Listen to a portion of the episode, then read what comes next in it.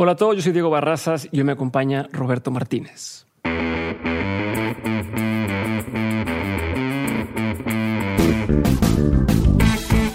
Bienvenidos a un nuevo episodio de Dementes, el programa en el que tengo conversaciones reales, prácticas y sin censura con las personas que salieron del camino tradicional y que hoy son una referencia para su industria. Hoy tuve el gusto de platicar con Roberto Martínez, a quien seguramente conoces por ser host de Creativo, uno de los podcasts más populares en México. Roberto también es autor independiente de los libros Creativo, Consejos para Vivir tu Arte y México, Lindo y Querido Diario. Y actualmente está trabajando en un tercer libro que hablamos un poco de eso en el episodio. Este es el tercer episodio que grabo con Roberto, lo pueden escuchar en el episodio número 4 y en el episodio número 19 de Mentes. En ninguno hay video porque en esos no hacemos video, pero lo pueden escuchar en cualquier plataforma de audio. Y ese último episodio que grabamos, el número 19, fue en el 2017, así que ya ha pasado bastante tiempo de eso y han cambiado un montón de cosas. Y justamente hoy vamos a hablar de todo lo que ha aprendido Roberto con sus proyectos en estos años, cómo le ha hecho para crecer y construir una audiencia tan grande, cómo se mantiene aprendiendo sobre su proceso creativo y varios temas más. Si tienes un proyecto creativo, te aviso que vas a aprender bastante en este episodio, así que por favor ponle mucha atención y también te recomiendo que al acabar este episodio te vayas a escuchar algunos de los pasados para que puedas hacer un contraste entre cómo pensaba Roberto en ese entonces, cómo piensa ahora y tal vez te pueda dar un poco de claridad y de luz de cómo puedes ir avanzando tú en tu proceso y en tu proyecto creativo. Ahora sí, sin más ni más, aquí te dejo con mi episodio con Roberto Martínez. Roberto Martínez. ¿Qué ha habido? Bienvenido a Dementes, gracias por, por estar conmigo el día de hoy, güey. Ya estuviste conmigo en el 2016, escuché el episodio y me dio mucha vergüenza escucharme. De los dos lados. No, pero especialmente escucharme. Creo que tú has sido muy consistente eh, en tu forma de expresarte. Y luego en el 2017 volvimos a grabar y otra vez el mismo fiasco. ¿Escuchaste los este, dos? Escuché los dos, me volví a los dos. Los episodios son muy diferentes entre sí, la edición, el segundo le metíamos musiquita de repente en momentos. Estamos experimentando. Sí, pues. sí me acuerdo de los dos, la neta. El uno lo grabé, el primero en mi estudio, que fue como el 3 o el 4 que grabaste. Sí, que me prestaste para grabar ahí. Y el otro en una conferencia en Saltillo, ¿no? Sí. Me acuerdo que pusiste la camarita. Sí, eso fue para grabar clips, güey. Para los famosos clips. Chingada, un estudio gigante, güey. En eso andamos. Qué, qué chingón, felicidades. Gracias, güey. Este, pues bueno, lo que, lo que iba es que en ese entonces me acuerdo que me dijiste, en el 2016, te, te acabas de graduar eh, y había habido un primer boom o un primer eh, aumento en tu popularidad. Eh, y ya empezaba a ver salir en prensa y salir en cosas y chequen este, a este chavo y miren lo que está haciendo. Tenía, no sé, 23 años en 2016. 2016 tenía 23, 24 23, 24 años. Y en ese momento me decías, pues estoy haciendo lo que me gusta. No sé si algún día pueda vivir de esto. Este, no sé si algún día va a tener un trabajo normal, pero por ahora voy a ver qué pedo, ¿no? Creo que cuatro o cinco años después ya se comprobó la, la ecuación, si se puede vivir de esto. Eh, y entonces quiero saber cuándo te cayó el 20 en estos cuatro o cinco años de que sí era posible vivir de esto. O sea, que dijiste a huevo, ya no tengo que ni siquiera pensar en, en otra opción. De aquí soy. Pues el digo, hola, mucho gusto. Saludos a toda la gente de Mentes. Cuánto tiempo sin vernos. Este, Primero que nada, felicidades, por, digo, ya te felicité por el estudio y por todo el trabajo que has hecho. La neta, también te uso mucho de referencia para mis creativos. Cuando veo que ya grabaste con alguien de que, huevo, este dato ya, ya, te copio la tarea y, y, es mucho más fácil y me ahorras mucho tiempo, güey. Este, y cuando me cayó el 20, pues no sé, digo, sigo, sigo como que en ese proceso de, digo, el, ser humano siento que está condenado a siempre querer buscar más y normalizas como que tu éxito o, tu, o el estatus actual y es como una maldición y a la vez una bendición porque eso es lo que nos hace querer llegar al espacio y, hacer estos edificios gigantes y generar estos aparatos tecnológicos, pero pues también es la, la, la causa por qué estamos infelices constantemente. Entonces, intento hacer como estos ejercicios de agradecimiento para entender cómo, por ejemplo, ese Roberto de 22, 23 años se sentiría si viera al Roberto ahorita de 28 años y siento que diría, güey, pues lo has hecho bien, digo, lo has cagado en ciertas cosas, pero pues creo que te has mantenido fiel a, a, lo, a, a tu estilo o, y las cosas que has cambiado, pues has tenido los argumentos para hacerlo, pero, pero pues recientemente tuve un, un, boom con el, con el podcast, yo creo que fue hace el año pasado, que pues 2020 pandemia me... me... ¿Te acuerdas cuando ni siquiera lo subías a, Spotify? Sí, de hecho la otra vez estaba viendo eso y, y, creo que yo empecé a subir los podcasts a Spotify cuando, cuando iba como en el cuarenta y tantos porque honestamente el podcast nunca fue como mi principal, o sea, mi, mi principal eh, fuente de ingresos o no lo veía yo así. Yo siempre quería vivir de mis libros desde que escribí el primero. Vi que me gustaba mucho hacer esto y encontré ahí un modelo de negocios bastante rentable que yo disfrutaba mucho. Y el podcast era como que este bracito para conocer gente, para robar ideas que después pasaban en mis libros, que ha pasado y va a pasar con el próximo libro. Y de repente el podcast empieza a crecer mucho, se vuelve una fuente de ingresos considerable, empiezo a sistematizar como que este proceso, hago los clips, los clips hacen que el podcast llegue a otro nivel y ahorita este, irónicamente me quedé atrapado en el podcast, retrasé el lanzamiento de mi tercer libro porque el podcast le fue muy bien y entendí que en ese momento estaba en una ventanita que tenía que aprovechar, tenía que conectar los cables porque ya me había pasado antes que a lo mejor tenía como un pic de popularidad y no lo aprovechaba. Entonces cuando lo quería aprovechar, y no aprovechar en el mal sentido, sino aprovechar de hacer cosas. El momentum. ajá. Este, lo, lo. Entonces dije, no me va a pasar esto. El libro lo mandé a la chingada en el sentido de que pues lo va a publicar este año, cuando ya lo tenía escrito desde el año pasado. Y pues ha sido una locura. La neta he grabado un chingo de episodios. El año pasado grabé como 90 episodios. Este año llevo ya como cuarenta y tantos y, y, ha sido un, un, un, pues un viaje muy bonito en el que eh, pues me siento muy feliz, honestamente. Ok, y sigue sin contestarme la primera pregunta y ahorita me voy a regresar a esa, pero ahorita mencionaste el tema de, del momentum. ¿Qué hiciste diferente ahora con aquella vez para así aprovechar ese momentum? O sea, cómo sí se aprovecha el momentum de cuando tienes estas ventanitas de, de ojos viéndote, ¿no? Porque no le quiero decir éxito, pero sí tienes atención de la gente, ¿cómo lo estás aprovechando en este momento a diferencia de las veces pasadas? Pues yo creo que la clave fue entender, y esto es, un, es una reflexión interna que yo me hice personalmente, entender que mi fondo no es negociable, pero mi forma sí. Entonces empecé a experimentar con la forma. Mi fondo, digo, saco el libro creativo en el 2017, que fue cuando grabamos el capítulo pasado, y eso fue una bendición para mí porque me dio 100 temas de los que yo podía hablar y dominar porque pues hice una investigación previa para escribir ese libro. Entonces para mí el tener esa biblioteca de temas fue una mina de oro para mi podcast. Entonces, digo, ya es un cliché en mi podcast que siempre digo, como sale en mi libro creativo y es como una promoción orgánica. Y para mí fue una bendición porque ya teniendo como ese fondo aterrizado en el sentido que, bueno, ya tengo estos temas que domino, pues la forma simplemente empecé a experimentar, a jugar con ellos, o, con ella, perdón, eh, pasé a, a, distribuir mi podcast en todos los lugares donde se pueda distribuir y empecé como a experimentar con estos clips y eso me permitió llegar a mucha gente. O sea, fue un procesito de mejora continua, tanto el proceso interno para, para crear y distribuir el podcast, tanto como el proceso, pues sí, el proceso externo más que nada, porque la forma, digo, el fondo, perdón, es, creo que ha sido consistente. Lo que cambió fue la forma y empezar a hacer los clips, empezar a, hacer el proceso más eficiente. Yo soy una persona que batalla mucho en delegar. Eh, ya contraté a una persona que me ayuda en tema de producción. Somos un equipo de dos ahorita en el podcast y he intentado como que dejar ir un poco las cosas, pero pues a, a, ver, voy a desmenuzar un chingo de cosas aquí, güey. Primero, una cosa es lo que dices hacia afuera, ¿no? El tema de los clips, una cosa, ¿no? Automaticé clips, automaticé cosas, pero sigo sin, sigue sin quedarme claro cómo cambió tu mindset de aquellas veces que tenías estos, estos picos al día de hoy. ¿No? En aquel entonces era a lo mejor en video y era en Facebook y también hacías clips. Yo recuerdo este video de la camisa negra que es el que sigues pautando hasta la fecha. este, sigue pautado. Sigue pautado. Este, digo, ya no me acordaba, lo tengo que cancelar porque pues ahí se me está yendo lana. Bueno, pero es eso. O sea, sigues, sigues. O sea, ¿cómo ha cambiado ese, esa versión de ti o esa forma de entenderte a la de ahora?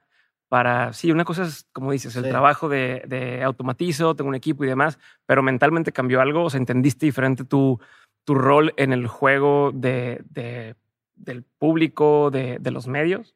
Pues eh, digo, el formato cambió de entrada, o sea, el formato que antes era mi formato Prime, era el video hablado, este cambió al formato de podcast, ya lo tenía rato haciendo, pero este decidí por mi bien dejar como el otro formato, porque de repente volteaba a ver a, a ese Roberto del pasado que le hablaba como que directo a la cámara y, no me gustaba tanto como me veía, entonces este, cambió ese formato y eso a su vez me dio un descanso en el sentido de que ya no necesitaba tanta preparación para hacer un nuevo video porque también era un juego de rebote.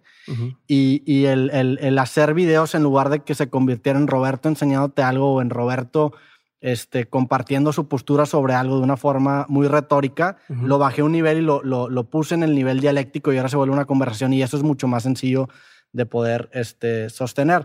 Empieza también el, podcast Cosas con Jacobo, que me ayudó muchísimo a pulir mi forma. Si ves el, primer capítulo de Cosas, Eh, no está tan culero como el primer capítulo del creativo, pero sí hay una diferencia considerable. Entonces. ¿En qué sentido? ¿En la forma de hablar? Pues, en, tanto en la forma de hablar como en, la forma del video, la calidad. O sea, todo eso, e, eso no lo tenía tan al, pedo y el, el, forzarme a mí mismo mediante cosas con Jacobo a grabar 50 capítulos seguidos hizo que el, el procesito del podcast se vuelva muy eficiente, que yo eh, entienda como el proceso integral que conlleva crear un podcast y, esa repetición me ayudó muchísimo a facilitar muchísimo, a quitar la fricción de grabar un episodio. Ahorita tú llegas a mi estudio, le pico casi un botón y, todo eso se funciona. todo funciona. Y para mí, por mi forma de ser y por mi forma de trabajar, eso fue lo que me ayudó mucho. Y pues también el, me tocó esta ventanita, como en su momento me tocaron los blogs de que el podcast empieza a pegar en México que ya la teníamos cantado, pues siempre digo que México está en una posición geográfica muy favorable porque tienes en Estados Unidos una maquinita del tiempo en el que sabes que si algo está pegando ahí es cuestión de tiempo en que pega acá. Entonces tienes tú que llenar o tienes que encontrar la forma de llenar eso que ya está pasando acá. Entonces México es una, está en una posición muy cabrona en ese sentido. Todo se puede copiar así, en lo buen sentido. Y, eso, y eso a mí me, me, dio como más confianza de decir, ok, vamos a darle. Y, el año pasado, te digo, fue una locura. Retrasé el, el, lanzamiento de mi, de mi libro y, pues básicamente adopté la premisa de que la cantidad eventualmente iba a producir calidad y ahorita creo que tengo una mejor calidad de podcast que lo que tenía antes y ahorita me toma menos hacerlo de lo que me tomaba antes. ¿Y a dónde lo quieres llevar? El podcast. O sea, tú, tú ves y dices, puta, me gustaría que se viera de esta forma o que tuviera esta forma, porque entiendo que el fondo mencionas lo mismo, pero la forma quisieras cambiarla, quisieras... Eh, llevarlo pues, otro lado? La forma es 100% negociable. Si el día de mañana el podcast deja de ser popular, yo migro a los hologramas, migro a lo que tenga que migrar. Entonces no importa. El, el, el, el, fondo, o sea, a mí lo que me interesa de esta carrera es el fondo. Siempre digo que lo más bonito de tener una carrera creativa es que no solamente estás en un proceso de mejora continua profesional, sino que también personal. Entonces yo me descubro a mí mismo. Hace poquito estaba platicando que ya categorizo incluso mi avance personal dependiendo del número de creativo. Por ejemplo, el número creativo, en el Roberto del creativo 40 es bien diferente al Roberto del Creativo 130 que voy ahorita ya grabado. O sea, ya, ya es muy diferente. Entonces, para mí eso se vuelve emocionante. Entonces, ¿a dónde quiero llegar? No sé, la neta, si tú me hubieras preguntado qué pego con el podcast el año pasado, te hubiera dicho, pues ah, ahí va a estar. Digo, de repente si veo algo interesante, grabo este, con él, pero como que agarré una rachita y dije, pues vamos a capitalizar, vamos a aprovechar, vamos a, a conectar todos los cables que podemos conectar ahorita y ver hasta dónde llega. Entonces ahorita estoy literalmente dándole, enfocándome con todo, así con un salto de fe ciega, a ver hasta dónde llega el proyecto y ver cuándo ya ahora sí veo conveniente lanzar mi libro, porque vengo de México, grabé 40 capítulos y en teoría iba a llegar aquí a publicar mi libro, pero empiezan a salir oportunidades que siguen siendo muy grandes para mí. Entonces digo, güey, pues es ahorita. O sea, el libro sí, claro que lo quiero sacar y me duele, créeme que me duele en, el fondo no, que no esté publicado, pero este, pues es una ventanita que ahorita. Sí, y todavía tiene mucha vida el de creativo, ¿estás de acuerdo? O sea, o sea con, la, con la, gente que te está descubriendo el día de hoy, pues es, un, es otra forma de, de moverlo. Claro. Que, ¿Cuántos llevas vendidos de creativo? Creativo, el puro creativo ya. el libro de creativo específicamente. Van como 30 mil copias que es algo increíble. Y que es algo que nadie sabe. O sea, bueno, que la gente no, no tiende a saber cuando, cuando es un bestseller. Sí. O cuando salen con este mame de que es que este libro es bestseller. ¿Cuántos son? ¿Tres mil? Son como cinco mil copias. Cinco mil eh, eh, eh, copias. El tuyo nunca lo van a mencionar como un bestseller porque no. te fuiste por el camino tradicional, pero ya leíste en la madre a, a, muchos. Sí.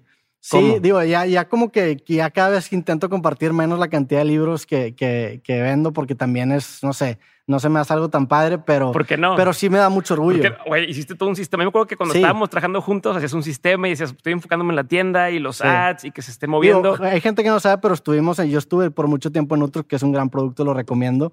Y, y, y, digo, fue una experiencia chingona, pero no fuimos muy compatibles porque tenemos formas fundamentalmente distintas de trabajar. Y se ve, por ejemplo, en tu podcast tú tienes aquí mucha gente, mi proceso es completamente al revés, que son dos formas válidas de llegar a instancias de éxito, pero pero en ese sentido sí fue muy diferente.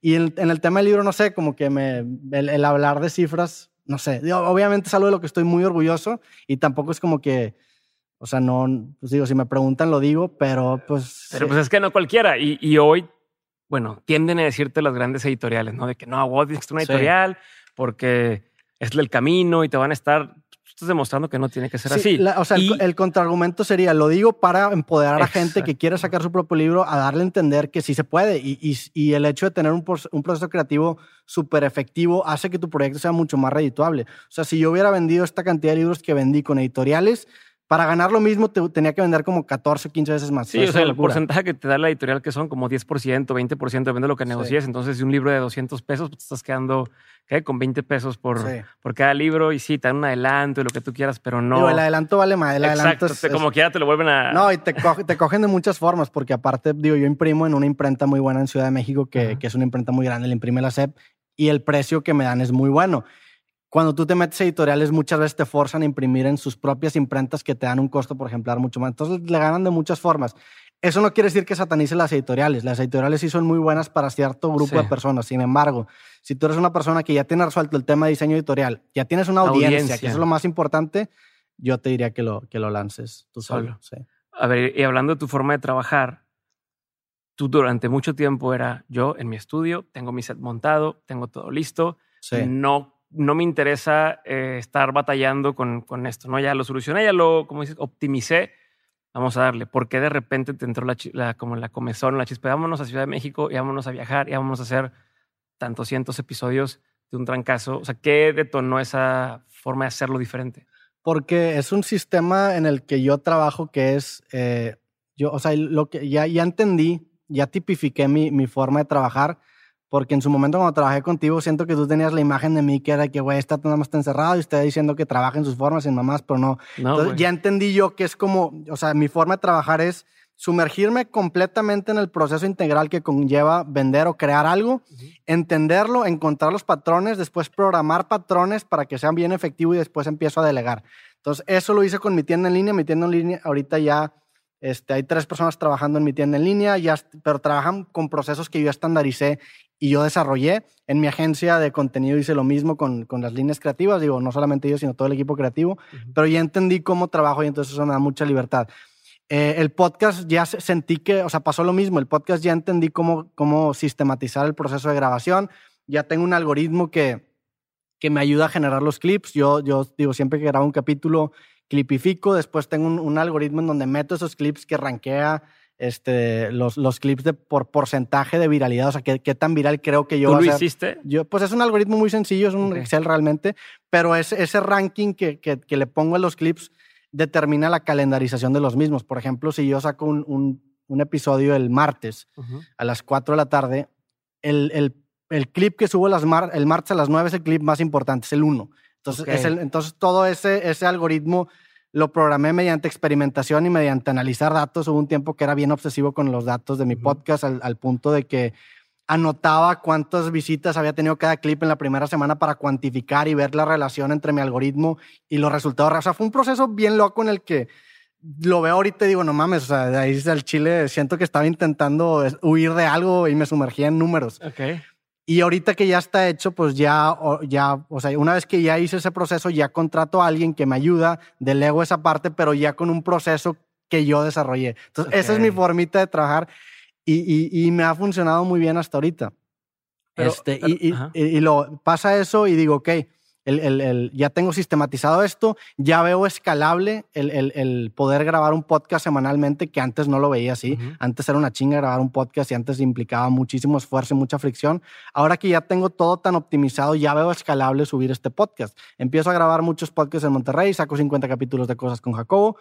Empiezo a grabar creativos, grabé el año pasado también como 30 creativos y digo, ok, ya, ya tengo este ritmo de un cosas y un creativo aterrizado ¿qué es lo que sigue? O sea, ya tengo esto aterrizado. ¿Qué es lo que sigue? Bueno, pues a lo mejor empezar a grabar en lugares que no sean mi estudio, empezar a irme a otro lado, montar un estudio y, empezar a, generar esta misma eficiencia, pero con, con, un ambiente un poco más caótico. Entonces, desarrollé un estudio portátil, cambié los micrófonos, o sea, me empecé a experimentar con el equipo, que a mí se me hace bien interesante eso y me gusta.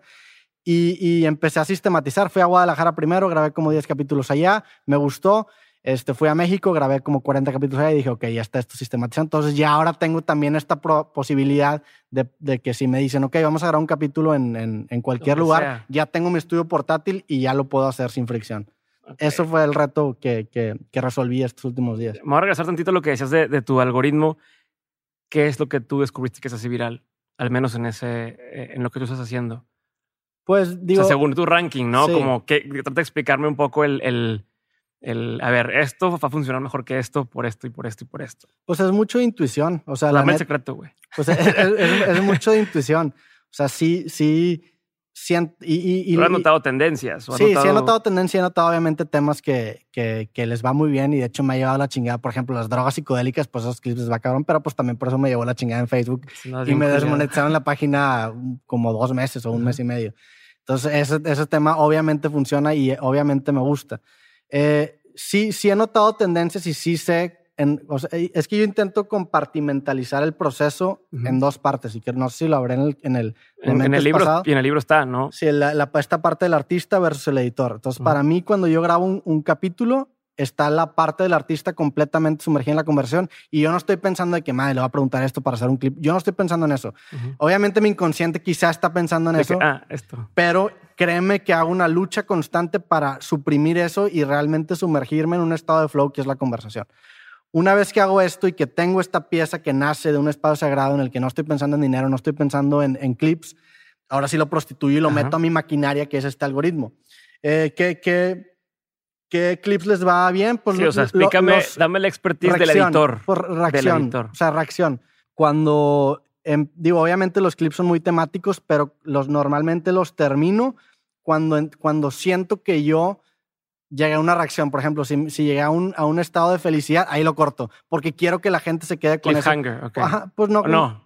Sí terminas la idea. Sí, pues, ajá, digo, a veces sí es un cliffhanger, pero es más que nada el, el- el- el cortar el clip cuando está en un momento en el que siento algo porque eso incita a compartir. Digo, no siempre pasa eso. Hay veces en los que los clips no generan eso, pero es como más o menos este, lo que yo hago. Pero sí es mucho intuición y cambia con... O sea, yo entiendo que esto que, que es viral ahorita y que está pegando, eh, probablemente en dos años no sea así, porque yo este mismo tacto lo tenía hace cinco años con Facebook y con los videitos esos de las que tenía ese mismo tacto y ahorita eso, esto ya no, o sea, ya ese tacto ya no sirve, ya está completamente desactualizado. Entonces lo que yo sé ahorita, Ujú. a lo mejor en tres años, si lo dejo de pulir, se vuelve obsoleto y eso me pasa en programación. O sea, yo me gradué de, de mi carrera hace cinco años y todo lo que yo aprendí a programar ahorita ya es obsoleto, güey. Entonces es, es un juego de, de- y lo digo mucho, de tener condición creativa. En este caso es condición podcastera para tener ese tactito. Pero ¿qué cambia? ¿La, la audiencia? ¿La gente? ¿La sociedad? ¿O qué es lo que cambia para decir ahorita funciona esto y ahorita no? O tal cual el algoritmo y números de, de las redes. Ca- cambia la forma más que nada porque el fondo sí creo que se puede mantener vigente. A ver, haz a largo del fondo. Te voy a interrumpir. Ujú. Ah, Cuando dices el fondo, ¿cuál es tu fondo? El fondo es qué tema estoy hablando. Sí, O sea, pero, pero para ti, Ok. dices, yo me he mantenido con el mismo fondo, Sí. la forma va a cambiar. Ese fondo, ese, ese ¿cómo fondo, lo escribes Ese tú? fondo es mi proceso de mejora continua en el que no estoy pensando en un éxito comercial, sino en un proceso de mejora personal, güey. Yo soy bien egoísta a la hora de hacer- mis podcasts. Y lo he dicho, o sea, en, mi- en mis podcasts lo que a mí me interesa es perseguir lo interesante. A mí no me importa educar, a mí no me importa si aprendes algo. Qué chido si lo aprendes y qué chido si te motivo y todo eso. A mí no me importa, a mí me importa perseguir lo interesante. Ok. Eso es mi fondo, eso es como mi parte sagrada. Siento yo que los comediantes persiguen lo chistoso, yo persigo lo interesante. Ok. Si a mí me ofreces una conversación con una persona bien polémica, pero yo digo, ok, va a estar interesante, la voy a tener, güey. Ya. Entonces, esa- eh, a eso me refiero con mi fondo. Mi fondo es un procesito de mejora continua. Entonces, obviamente hay temas fondísticamente hablando que siempre van a resonar. Y hay, hay obras, de hecho hay un libro de Ryan Holiday que se llama Perennial Seller, Seller. que habla de esto. Y son como que estas obras que tocan estas fibras humanas. Ujú. Yo creo realmente que hay que el, que el fondo en ese sentido sí se puede mantener de cierta forma constante. Y, y un ejemplo de eso es Seinfeld, una serie que me encanta. La, la vi hace dos años por completo. Dije, no mames, esta serie es del 89 y hasta la fecha me sigue dando un chingo de risa. Entonces, a eso es lo que me refiero con fondo. La forma es lo que acaba cambiando. O sea, a lo mejor hace 15 años un artículo se podía vol- volver viral. Ahorita es bien difícil que un artículo se vuelva viral. A lo mejor antes un video de tres minutos en donde yo le hablaba a la cámara y cortaba y hablaba en chinga se podía volver viral. Ahorita ya está normalizado. Cierto, güey, cuando cortabas así en cabrón los. Sí, güey. Y, y- y ahorita con los clips de, de los podcasts ya está pasando lo mismo, ya está normalizado. Ya muchos podcasts hacen estos clips muy largos, entonces hay que encontrar una, una manera de negociar un poco la forma para poder resaltar. Entonces, ya- y ya, ya he notado que ya está bajando porque se normaliza y es normal y es parte de, de, de todo este crecimiento. Entonces, eso es lo que me refiero. El fondo es constante, la forma es 100% negociable.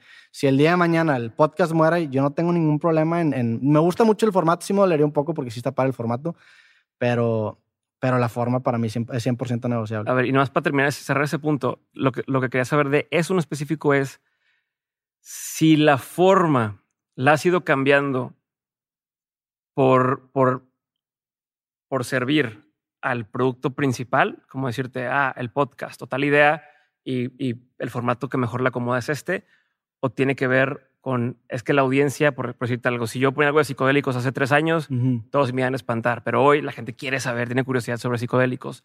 O, o sea, ¿qué tanto escuchas ese input para ir variando el contenido del formato. No sé si me explico. O sea, porque tú escoges stories, pero tú escoges, como dices, que es más viral y que es menos viral, ¿no? Este, eso va cambiando de acuerdo a la gente o tú estás proponiendo qué son los temas. ¿Sí me estoy explicando? Sí, idealmente intento divorciar los dos, pero inevitablemente hay cosas del, del, awareness de la forma que se escurre en el fondo. Intento no hacerlo. O sea, genuinamente intento ser lo más fiel a lo que a mí me parece interesante.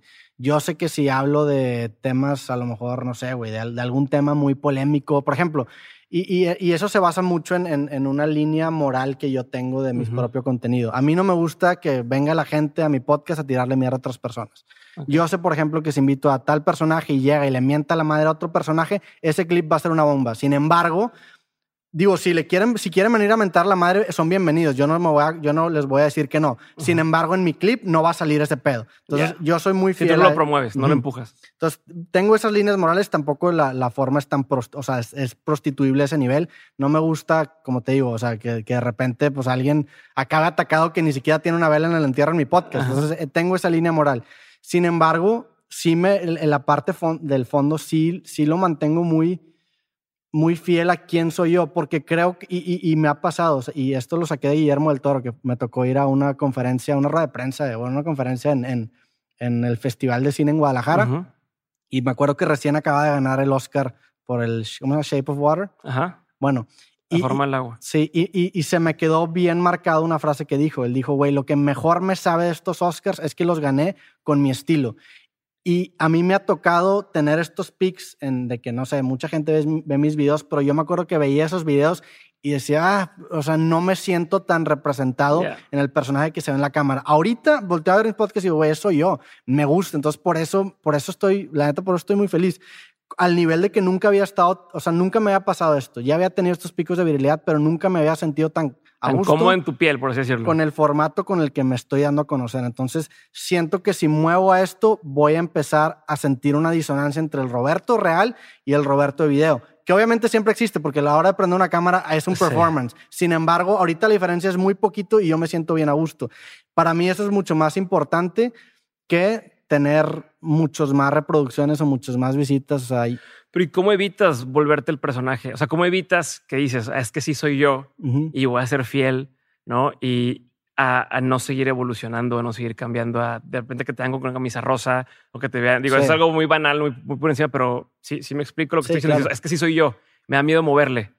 Entonces, es que, es que ¿cómo, ¿cómo, evitas? Es que el, así soy yo parte, no, no parte de que ya estoy establecido, sino que parte de que el así soy yo es escuchar lo que a mí se me hace interesante y perseguir eso. Claro que estoy en evolución constante, no mames. O sea, ahorita que estamos hablando, si hablamos en un año, voy a ser otra persona distinta. Ahorita veo al Roberto que escribió creativo y hay muchas cosas que no comparto con él. De hecho, comparto algunos artículos de mi libro y de repente como que me generan un poco de fricción y es normal y qué chingón que pasa eso. Entonces, no es que ya estoy establecido, simplemente estoy siendo fiel a lo que a mí se me hace interesante. ¿Cómo me doy cuenta de esto? Pues la neta, es, y eso es lo bonito de meterme, por ejemplo, en los clips. Yo veo todos mis podcasts. Siempre que hago un podcast, yo lo vuelvo a ver porque para mí es una, es una actividad que me da muchísimo retorno en el sentido de que puedo usar mi tacto, que la neta ahorita lo tengo bien filoso, y también me doy cuenta de errores que yo cometo en un podcast, me doy cuenta de muletillas, me doy cuenta si tomo mucho agua cuando estoy nervioso. Entonces mejoro yo mi técnica podcastera y aparte, pues puedo tener esta reflexión de decir de que, ok, ahí sí como que como que prostituí mucho, no sé. Entonces soy muy visceralmente crítico conmigo mismo. Y ahora, eso no significa que si me equivoco me voy a satanizar. La neta, yo siempre percibo los errores, pero O sea, yo, yo no satanizo el error, simplemente es ten los argumentos de por qué te equivocaste en ese momento. Sí, no entras en el mame del fracaso y de que sí, que. O sea, no, lo romanti- no, es- no es romántico. No, el- no me es nada gusta. más de que, le chingón lo que sigue. Sí, y es de que, ah, bueno, en ese momento tenías esa información, tomaste esa, esa decisión porque tú tenías esa información. Yo soy muy algorítmico, o sea, para mí es un algoritmo en el que tú metes una, un- una cantidad de información y eso te escupe cierta decisión. Entonces yo no puedo culpar al algoritmo. O sea, no, es, es algo del azar. O sea, en ese momento, no- si me equivoqué, pues no tenía la suficiente información y eso no lo pude haber cambiado. Ok, Ahorita que decías del libro, que es que tengo muchas otras preguntas, pero muy por acá, que decías, ya hay algunas cosas que no estoy de acuerdo o que ya no pienso igual, por ejemplo.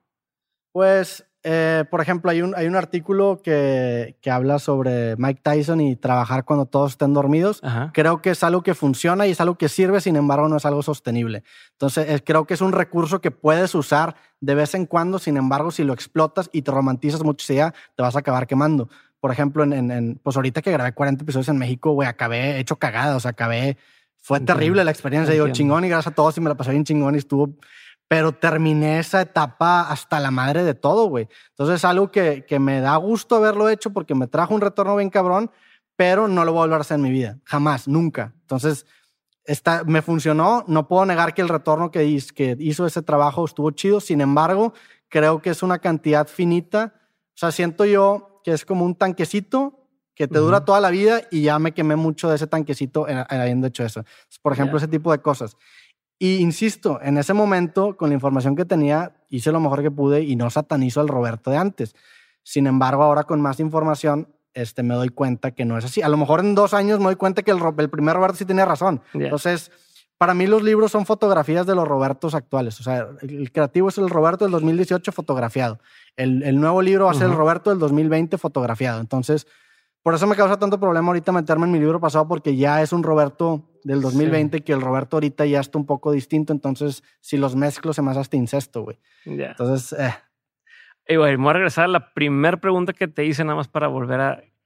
¿Cuándo te cayó el 20 de que sí se podía vivir de esto? O sea, ¿cuándo fue cuando realmente empezaste a entender de ya? O sea, ya no tengo que preocuparme por trabajar en una empresa, ya no tengo que preocuparme por a ver dónde, cómo le voy a hacer. Ya empecé a tener un flujo constante de, de ingresos que me permiten vivir a tu forma, a tu Sí. estilo. ¿Cuánto tiempo pasó? Llevas 10 años haciendo esto más. Sí, eh, pues pasó cuando eh, me di cuenta de que el proceso era lo suficientemente eficiente para poder escalarlo. O sea, cuando tenía, hablando de números, una maquinita de que si le metía un dólar me llevaba a unos 50 y lo escalaba y seguía creciendo. Ahí, me- ahí dije, ok, aquí es. Y creo que sí se hacen las grandes fortunas ahorita en Internet, güey. Cuando encuentras como estos, pues estos sistemitas chiquitos que, que, que tú le metes cierta cantidad de dinero y te producen más dinero y los escalas y pasan esa prueba de escalamiento, ahí es cuando dices, ya la hice. Digo, a lo mejor, a lo mejor en 10 años me lleva la chingada y tengo que hacer un, un o al- algo que no tenga tanto que ver con esto. Sin embargo, o sea, yo, no- yo no siento que ya la hice. Yo, o sea, sí siento una calma económica muy cabrona en el sentido de que si ahorita me lleva la chingada, tengo suficiente ingreso para ya no tener que preocuparme en el futuro inmediato. Sin embargo, te digo, pues estamos condenados a siempre querer más. Si el día de mañana me cortan esto, yo me, me o sea, lo voy a defender con, con mi vida. Este, pero pues no, digo, obviamente siento más tranquilidad de los, de los capítulos pasados en donde apenas estaba como descubriendo este Ujú. procesito para vivir de, mi, de lo que me gusta. Pero ahorita, o sea, no, no siento todavía que ya la hice, güey. O No, sea, no, todavía no estás tranquilo. No, no estoy tranquilo. Eh, estoy feliz, sí, sí estoy, o sea, no, feliz es una palabra muy ambiciosa y me caga, me da, siempre que digo que estoy feliz me da crudo el siguiente día. Ok. Pues yo, pendejo, ¿por qué dices eso? ¿Por pero- qué? ¿Por qué? Porque está mal estar feliz. Porque no me gusta estar feliz, me gusta estar bien. O sea, me gusta Ok, estar, En medio. no en medio, o sea, del 1 al 100 me gusta estar en 85. Es Ok. lo suficientemente bien. ¿Por qué? Pues porque te da un espacio de poder estar más feliz. No sé, a lo mejor es algo muy... Pero no es igual que cuando dices, ok, quería tener 100 mil seguidores, tienes 100 mil seguidores, ahora quieres tener 150, pero ya llegaste a ese primer, Sí, primer 100 que tú pensaste. Es lo mismo, no es lo mismo de decir, quiero estar feliz, puedo Sí. estar más, pero comparado con qué. Es ¿No? O decir, quiero, quiero yo quiero estar bien. Yo, quiero estar bien. Es que la felicidad también, Ajá. la felicidad te, te hace tomar decisiones tontas. Yo quiero estar bien, quiero estar ni feliz ni triste, en un punto, un sweet spot. Demasiado feliz, haces pendejadas Mo, también. Mo- Mo Gauda lo explicaba en. Me tocó entrevistarlo, el del algoritmo de la felicidad, un güey que trabaja en Gulex, y decía que confundimos felicidad con eh, momentos de excitación o con momentos de estar, o sea, como la gente que dice, oye, voy de antro a echar desmadre y tal, creen que eso es felicidad, pero es más bien una distracción de, de mi estado de ánimo o de mi día a día, ¿no? Que son cosas que no son sostenibles. Creo que más o menos lo que estás diciendo hace sentido con su explicación de felicidad, que era como este nivel de estoy bien. Me puede pasar que se me ponchó la llanta, pero estoy bien. Sí. ¿no? Lo que tú le llamas estoy bien, él le llama happiness en... Sí, mi, mi 85 para él es felicidad. Ajá. Y lo que yo veo como tener un 98 de felicidad. es esta es- es- excitación esta excitación. emoción o del momento, ¿no? De, de, ah, este, me gané algo en ese momento y es. Sí. y lo otro regresas a un, a un nivel. Digo, te, te, te regreso la pregunta, o sea, ¿tú, tú cuándo vas a tener tu suficiente? O sea, ¿cuándo, cuándo vas a...? Por si volteas a ver, yo, yo me tocó hacer la entrevista contigo en, en mi estudio cuando estabas empezando y ahorita volteas a ver esto y te pregunto, güey, pues, ¿te sientes feliz? O sea, ¿cu- ¿quieres más o ya estás? O sea, ¿cuándo haces tú eso? Yo, yo he aprendido a... Porque igual me pasa lo mismo, es que no celebra los logros y, oye, logramos este pedo, sí, pero ¿qué sigue? ¿Y qué sigue? ¿Y qué sigue? He aprendido, especialmente con, ahora que nació mi hijo Santiago, ya tiene dos años, pero como que me recordó a esos momentos constantes de felicidad, desde una sonrisa, desde el güey rompió algo y luego te voltea y se ríe y te ríes tú. Este, entonces, para mí, esto que estoy haciendo es como yo quería que se viera. Todavía quiero llegar a que se vea mejor que esto, pero estoy feliz. O sea, estoy, estoy contento con lo que estamos ahora, pero siempre quieres Sí. más. No es suficiente. No estoy, no estoy conforme la palabra. Sí, o no estoy, o sea, no es como creo- creo- mediocridad. es- Creo que la es palabra es más que feliz, es contento. O sea, estoy contento Ajá. de que estoy progresando. Exacto. Eh, no, no quiere decir que ya sea mi forma final, sino que el, el- creo que la, el- la contentitud, no sé si existe la palabra, surge de la aceleración. A lo mejor si, si Exacto, llegas a un nivel, moviéndote. pero te estancas, aunque estés arriba, no vas a estar contento. El, el estar contento creo que es la aceleración y empezar a ver progreso. Y, y- y de ahí yo, o sea, el, el- el saber que estoy en un procesito de mejora continua me pone contento. Chingón. A ver, me voy a ir ahora a el bigger picture que hablábamos cuando estábamos en el 2017. Ya habíamos habla- hablado de Perennial Seller del libro este Ryan Holiday. Y, y algo que platicábamos era que eh, la importancia de no quedarte con el, con el trend de ahorita, con lo que está de moda, con querer, oye, está funcionando TikTok, déjame me trepo en chinga TikTok para ser el más popular ahí. Y hablabas más bien de eh, la importancia de este plan eh, macro, ¿no? El, el- el bigger picture, el ser atemporal. Sí.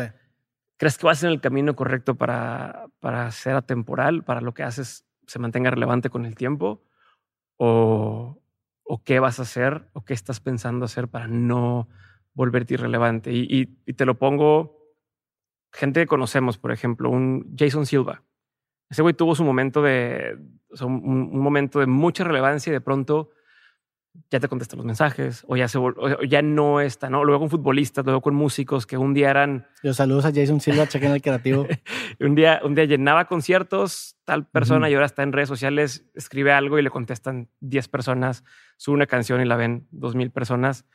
Eh, ¿Cómo crees que puedas evitar eso en los siguientes Sí. 5 años, 10 años, cuando tengas 50, eh, y que puedas vivir de lo que estás haciendo, como tus libros, como tus cosas que se quedan ahí para siempre? No Yo- sé si lo has yo- pensado. Sí, y claro, yo creo que la forma de, de- de muerte. lidiar con esto es, es entender o, o medir tu éxito con metas que trasciendan estas, métricas- estas métricas de vanidad. Eh, va a haber un punto en el que a lo mejor no me va a consumir tanta gente, en el que a lo mejor no voy a conectar de la misma manera con tantas personas, o a lo mejor que mi discurso va a empezar a volver viejo. Y, y la neta, por eso también es, es importante capitalizar como que estas ventanitas en donde coincide que tu mensaje y, y- y la gente están volteando a ver. Porque en un futuro a lo mejor en donde no tengas esa popularidad o no tengas esos números, pues te va a dar suficiente para poder, este, para poder seguir viviendo ello. También creo, y, y ahí radica muchísimo en, en la eficiencia de tu proceso creativo. O sea, la- realmente yo, yo no quiero tener, yo no quiero ser el vato con más seguidores en el mundo. Yo quiero tener una audiencia lo suficientemente fuerte que me permita vivir de mis proyectos. Lo demás, o sea, lo demás no depende de mí. Tampoco lo de la audiencia, pero lo de la audiencia creo que es el- esa met- o sea, el, el- el establecerlo así es una métrica lo suficientemente sana para ponerle un suficiente a las cosas que no dependen de mí. Entonces, si el día de mañana no me ve tanta gente, pero yo tengo mi audiencia de nicho que me ayuda, me respalda eh, y, me apoya, en, independiente del medio en el que estoy, yo voy a estar feliz. A lo mejor no voy a ganar tanto dinero este, como antes, pero yo voy a seguir estando feliz. Y digo, pasa, pasa. Pero sé que quieres ganar dinero, ¿no? Que sí. Pues, eh, pues no ganar dinero, o sea, vivir de lo que te gusta. Vivir de lo que te gusta, ¿no? Entonces, algún punto. Pues necesitas dinero para vivir de lo que te gusta, sí.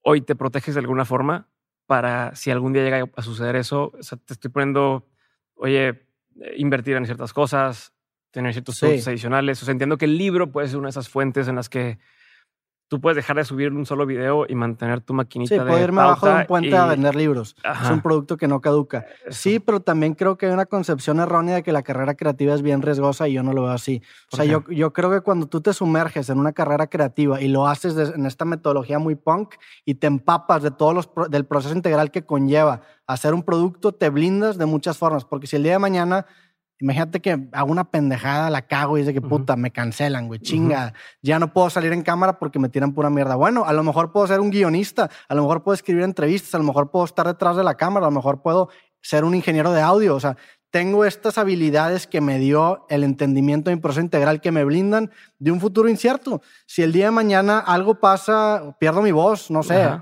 Tengo estas habilidades que me dan un colchón y me voy a dedicar a algo eh, que a lo mejor no va a ser lo ideal o lo que yo veo ahorita como éxito, pero pues en su momento va a ser lo que tengo. pues yo de chico quería ser futbolista, como muchos, güey. Ahorita tengo 28 años, no puedo ser futbolista. Recalculé y reformulé mi concepción de éxito a lo que tengo ahora. Si el día de mañana pierdo mi voz, voy a tener que recalcular mi concepción de éxito a hacer algo sin voz. Entonces es, eh, eh, siento que muchas veces como que se asocia esta, esta carrera creativa como algo muy riesgoso y creo que ya no es tan cierto. A lo mejor antes sí, porque antes, antes el artista tenía esta idea romántica de nada más sumérgete en tu arte y lo demás que se encargue la disquera y todo eso, ya no es cierto. O sea, ya está obsoleto ese, ese, ese modelo de artista, ese modelo de creativo. Entonces, creo que es algo muy bueno porque, insisto, si no te resulta lo que tú quieres hacer, te estás armando a ti mismo para poder seguir vigente en bajo otra concepción de éxito. Chingón. ¿Cómo le haces para mantenerte?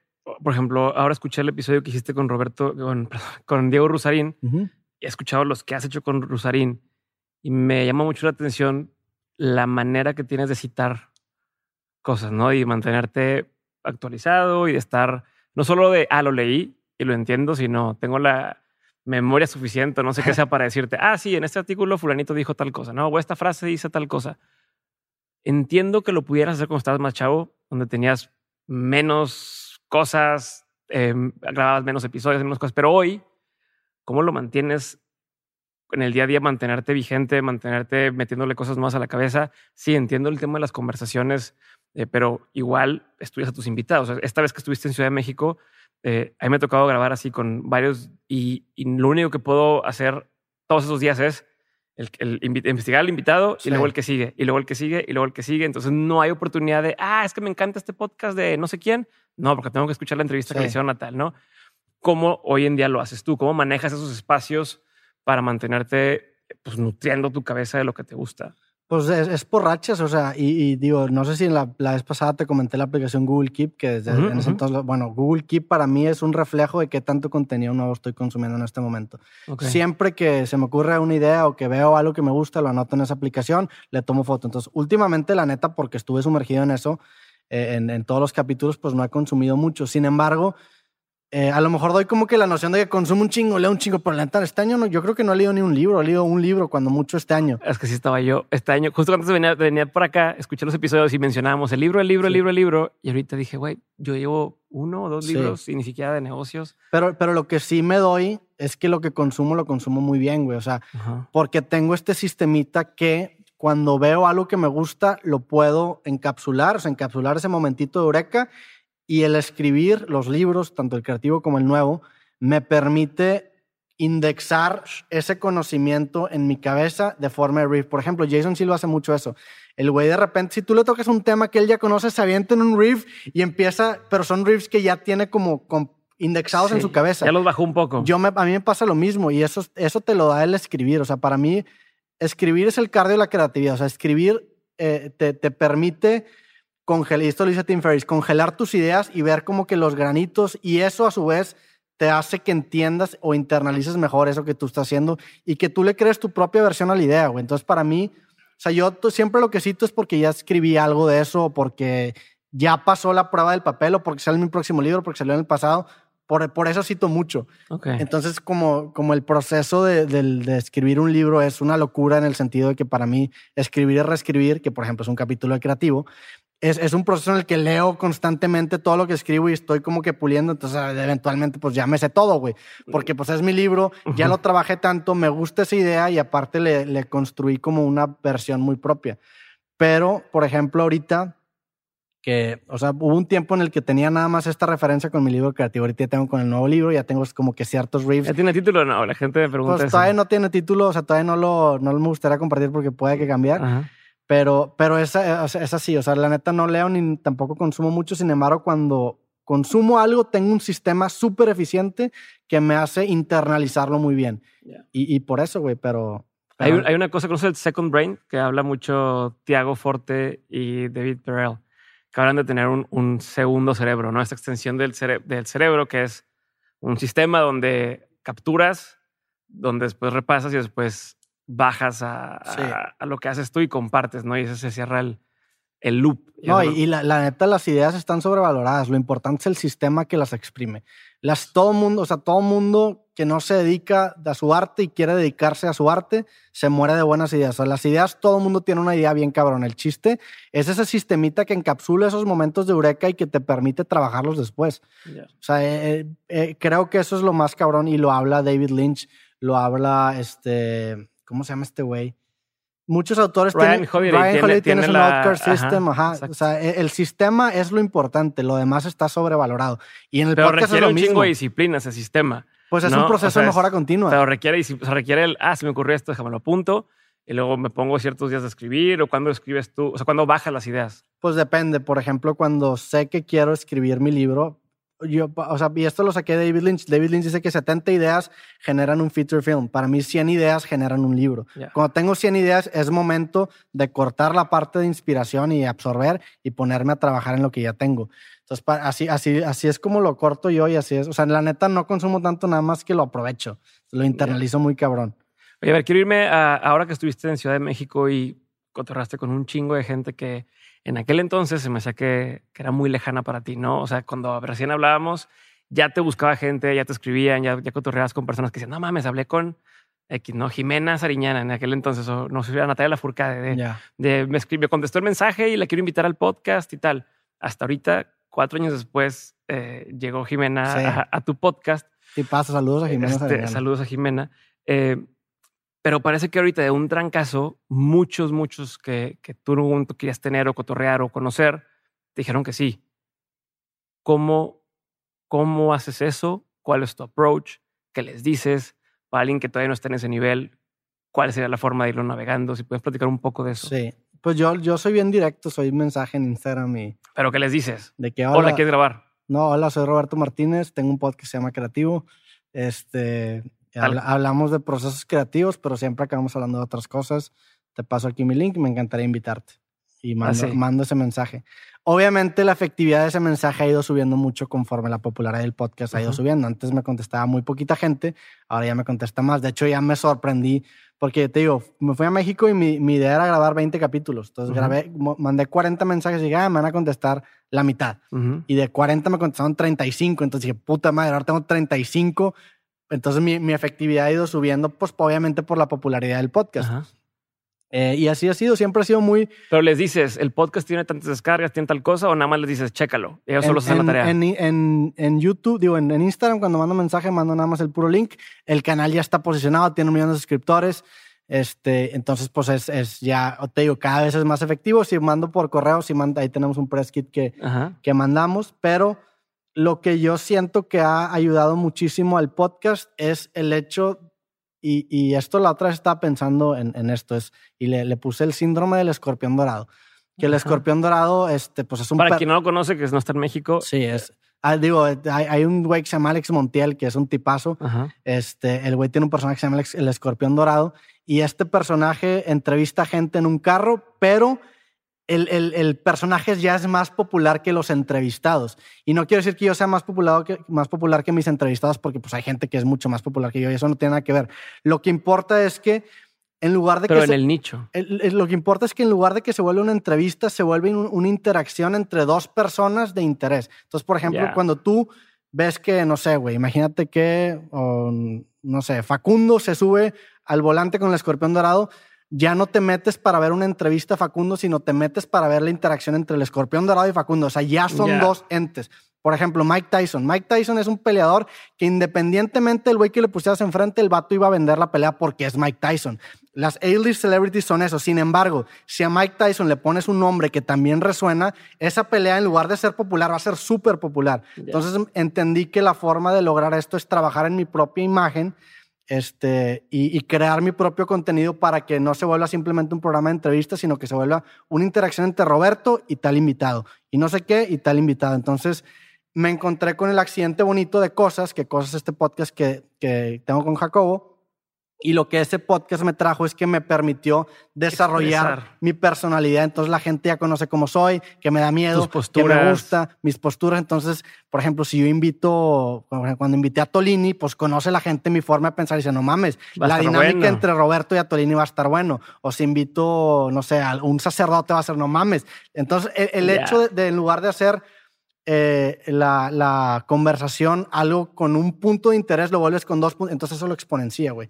Eso, esa, esa realización para mí fue clave porque, porque creo que es la, la, manera en la que tú haces que tus entrevistas o tus pláticas sean distinguibles, porque ya no simplemente es una entrevista con tal persona, sino que es la dinámica entre las dos personas y de esa manera te haces un ente que no es sustituible. O sea, no, creativo no sería creativo sin mí. Claro. O a lo mejor tengo esa puñeta, a lo mejor sí, pero, no, pero es como las entrevistas escritas, ¿no? Que tú entras a X revista, ¿no? Forbes, Entrepreneur, lo que sea, y tú ves, ah, entrevista a fulanito, y no importa quién la escribió, ¿no? Tú lees las opiniones de la persona. Exactamente, vale mal. Y también, también, digo, quitándome a mí de la ecuación también, encontré mis preguntas que, que distinguen mi podcast. Digo, el tema de las drogas psicodélicas fue un, fue un tema que, es, que nació orgánicamente a raíz de una experiencia que, que, tuve ahí con Pepe Madero y empezamos a hablar del tema y como que resonó mucho y me interesó y lo quise explorar. Entonces eso también se, se volvió como una firma del podcast. Y, y, también, pues, es arriesgarte. O sea, en ese momento, obviamente, yo sabía que se hablaba de drogas psicodélicas. Para empezar, a mis papás no les iba a encantar la idea. Toda mi familia no le iba a encantar la idea. Sin embargo, yo la aposté a la idea de que este tema va a envejecer muy bien. O sea, yo creo que eventualmente las drogas psicodélicas van a dejar de ser tabús y se va a empezar a abrir un área de experimentación por beneficios psicológicos que llevamos 30 años investigando. Entonces, tú me estas apuestitas. Sí, se va a ver más mal el que dice, ah, este línchenlo por fumar marihuana o lo que sea. Ah, en unos años van a decir, pues qué raro que nadie lo usaba o lo que sea, ¿no? Porque pensaba eso yo de esa persona. Ya. ¿Y qué es lo que no entiende la gente de ti en en Ciudad de México, porque creo que, no sé si te pasó, que, que era, es un mundo diferente, aunque estemos aquí pegados, eh, allá suceden muchas de las cosas, allá están muchas de las productoras, están muchos de los, los Netflix, los Amazon Prime y demás, y hay como este mismo circuito que entre todos se conocen y demás, y de pronto llega este personaje este, de una ciudad a la que le tiran carrilla, este, sientes que había algo que no terminaban de agarrar la onda o, o, sientes que te tomaban de una forma y tú dices, no me están entendiendo, incluso cuando te entrevistaban a ti. Eh, no, la neta no. O sea, la neta, la, todos los güeyes que le quedaron al programa y las chavas que le quedaron al programa fueron tipazos, me trataron muy bien. Eh, sí hay como un, un, pues es un, no sé, son cosas que, digo, desde la forma en la que yo platico, en la que a mí no me causa mucho ruido, pero pues eh, para los de Ciudad de México tengo un acento y para probablemente para mucha gente tengo un acento, entonces, pues son como que diferencias sutiles, pero creo que acaban enriqueciendo la conversación y la hacen mucho más interesante. Este, no, no diría que hay algo que no me entienden, o sea, creo, creo yo que mi personaje, o sea, creo que yo que una, una, una persona como yo, está raro que tenga un podcast, pues porque la neta, previo a hacer podcast, era una persona bien callada, bien introvertida, entonces creo que hay un interés, por ejemplo, en exponer a una persona de mis características a un programa con un comediante, porque es de que, pues, güey, este vato que es bien serio, vamos a meter. Entonces, es, juego mucho con ese elemento. Me gusta, me gusta ponerme en posiciones en las que yo me voy a sentir incómodo para ver, pues, incluso por interés personal, de que voy a ver cómo reacciono yo, a ver cómo reacciono si voy a un programa con La Cotorrisa, a ver cómo reacciono si voy a un programa con Richo Farrell, que son, son contextos completamente ajenos al mío. Entonces, Eh, al revés, me, me gusta sentirme incómodo y me gusta como... como ¿Pero y te pone nervioso?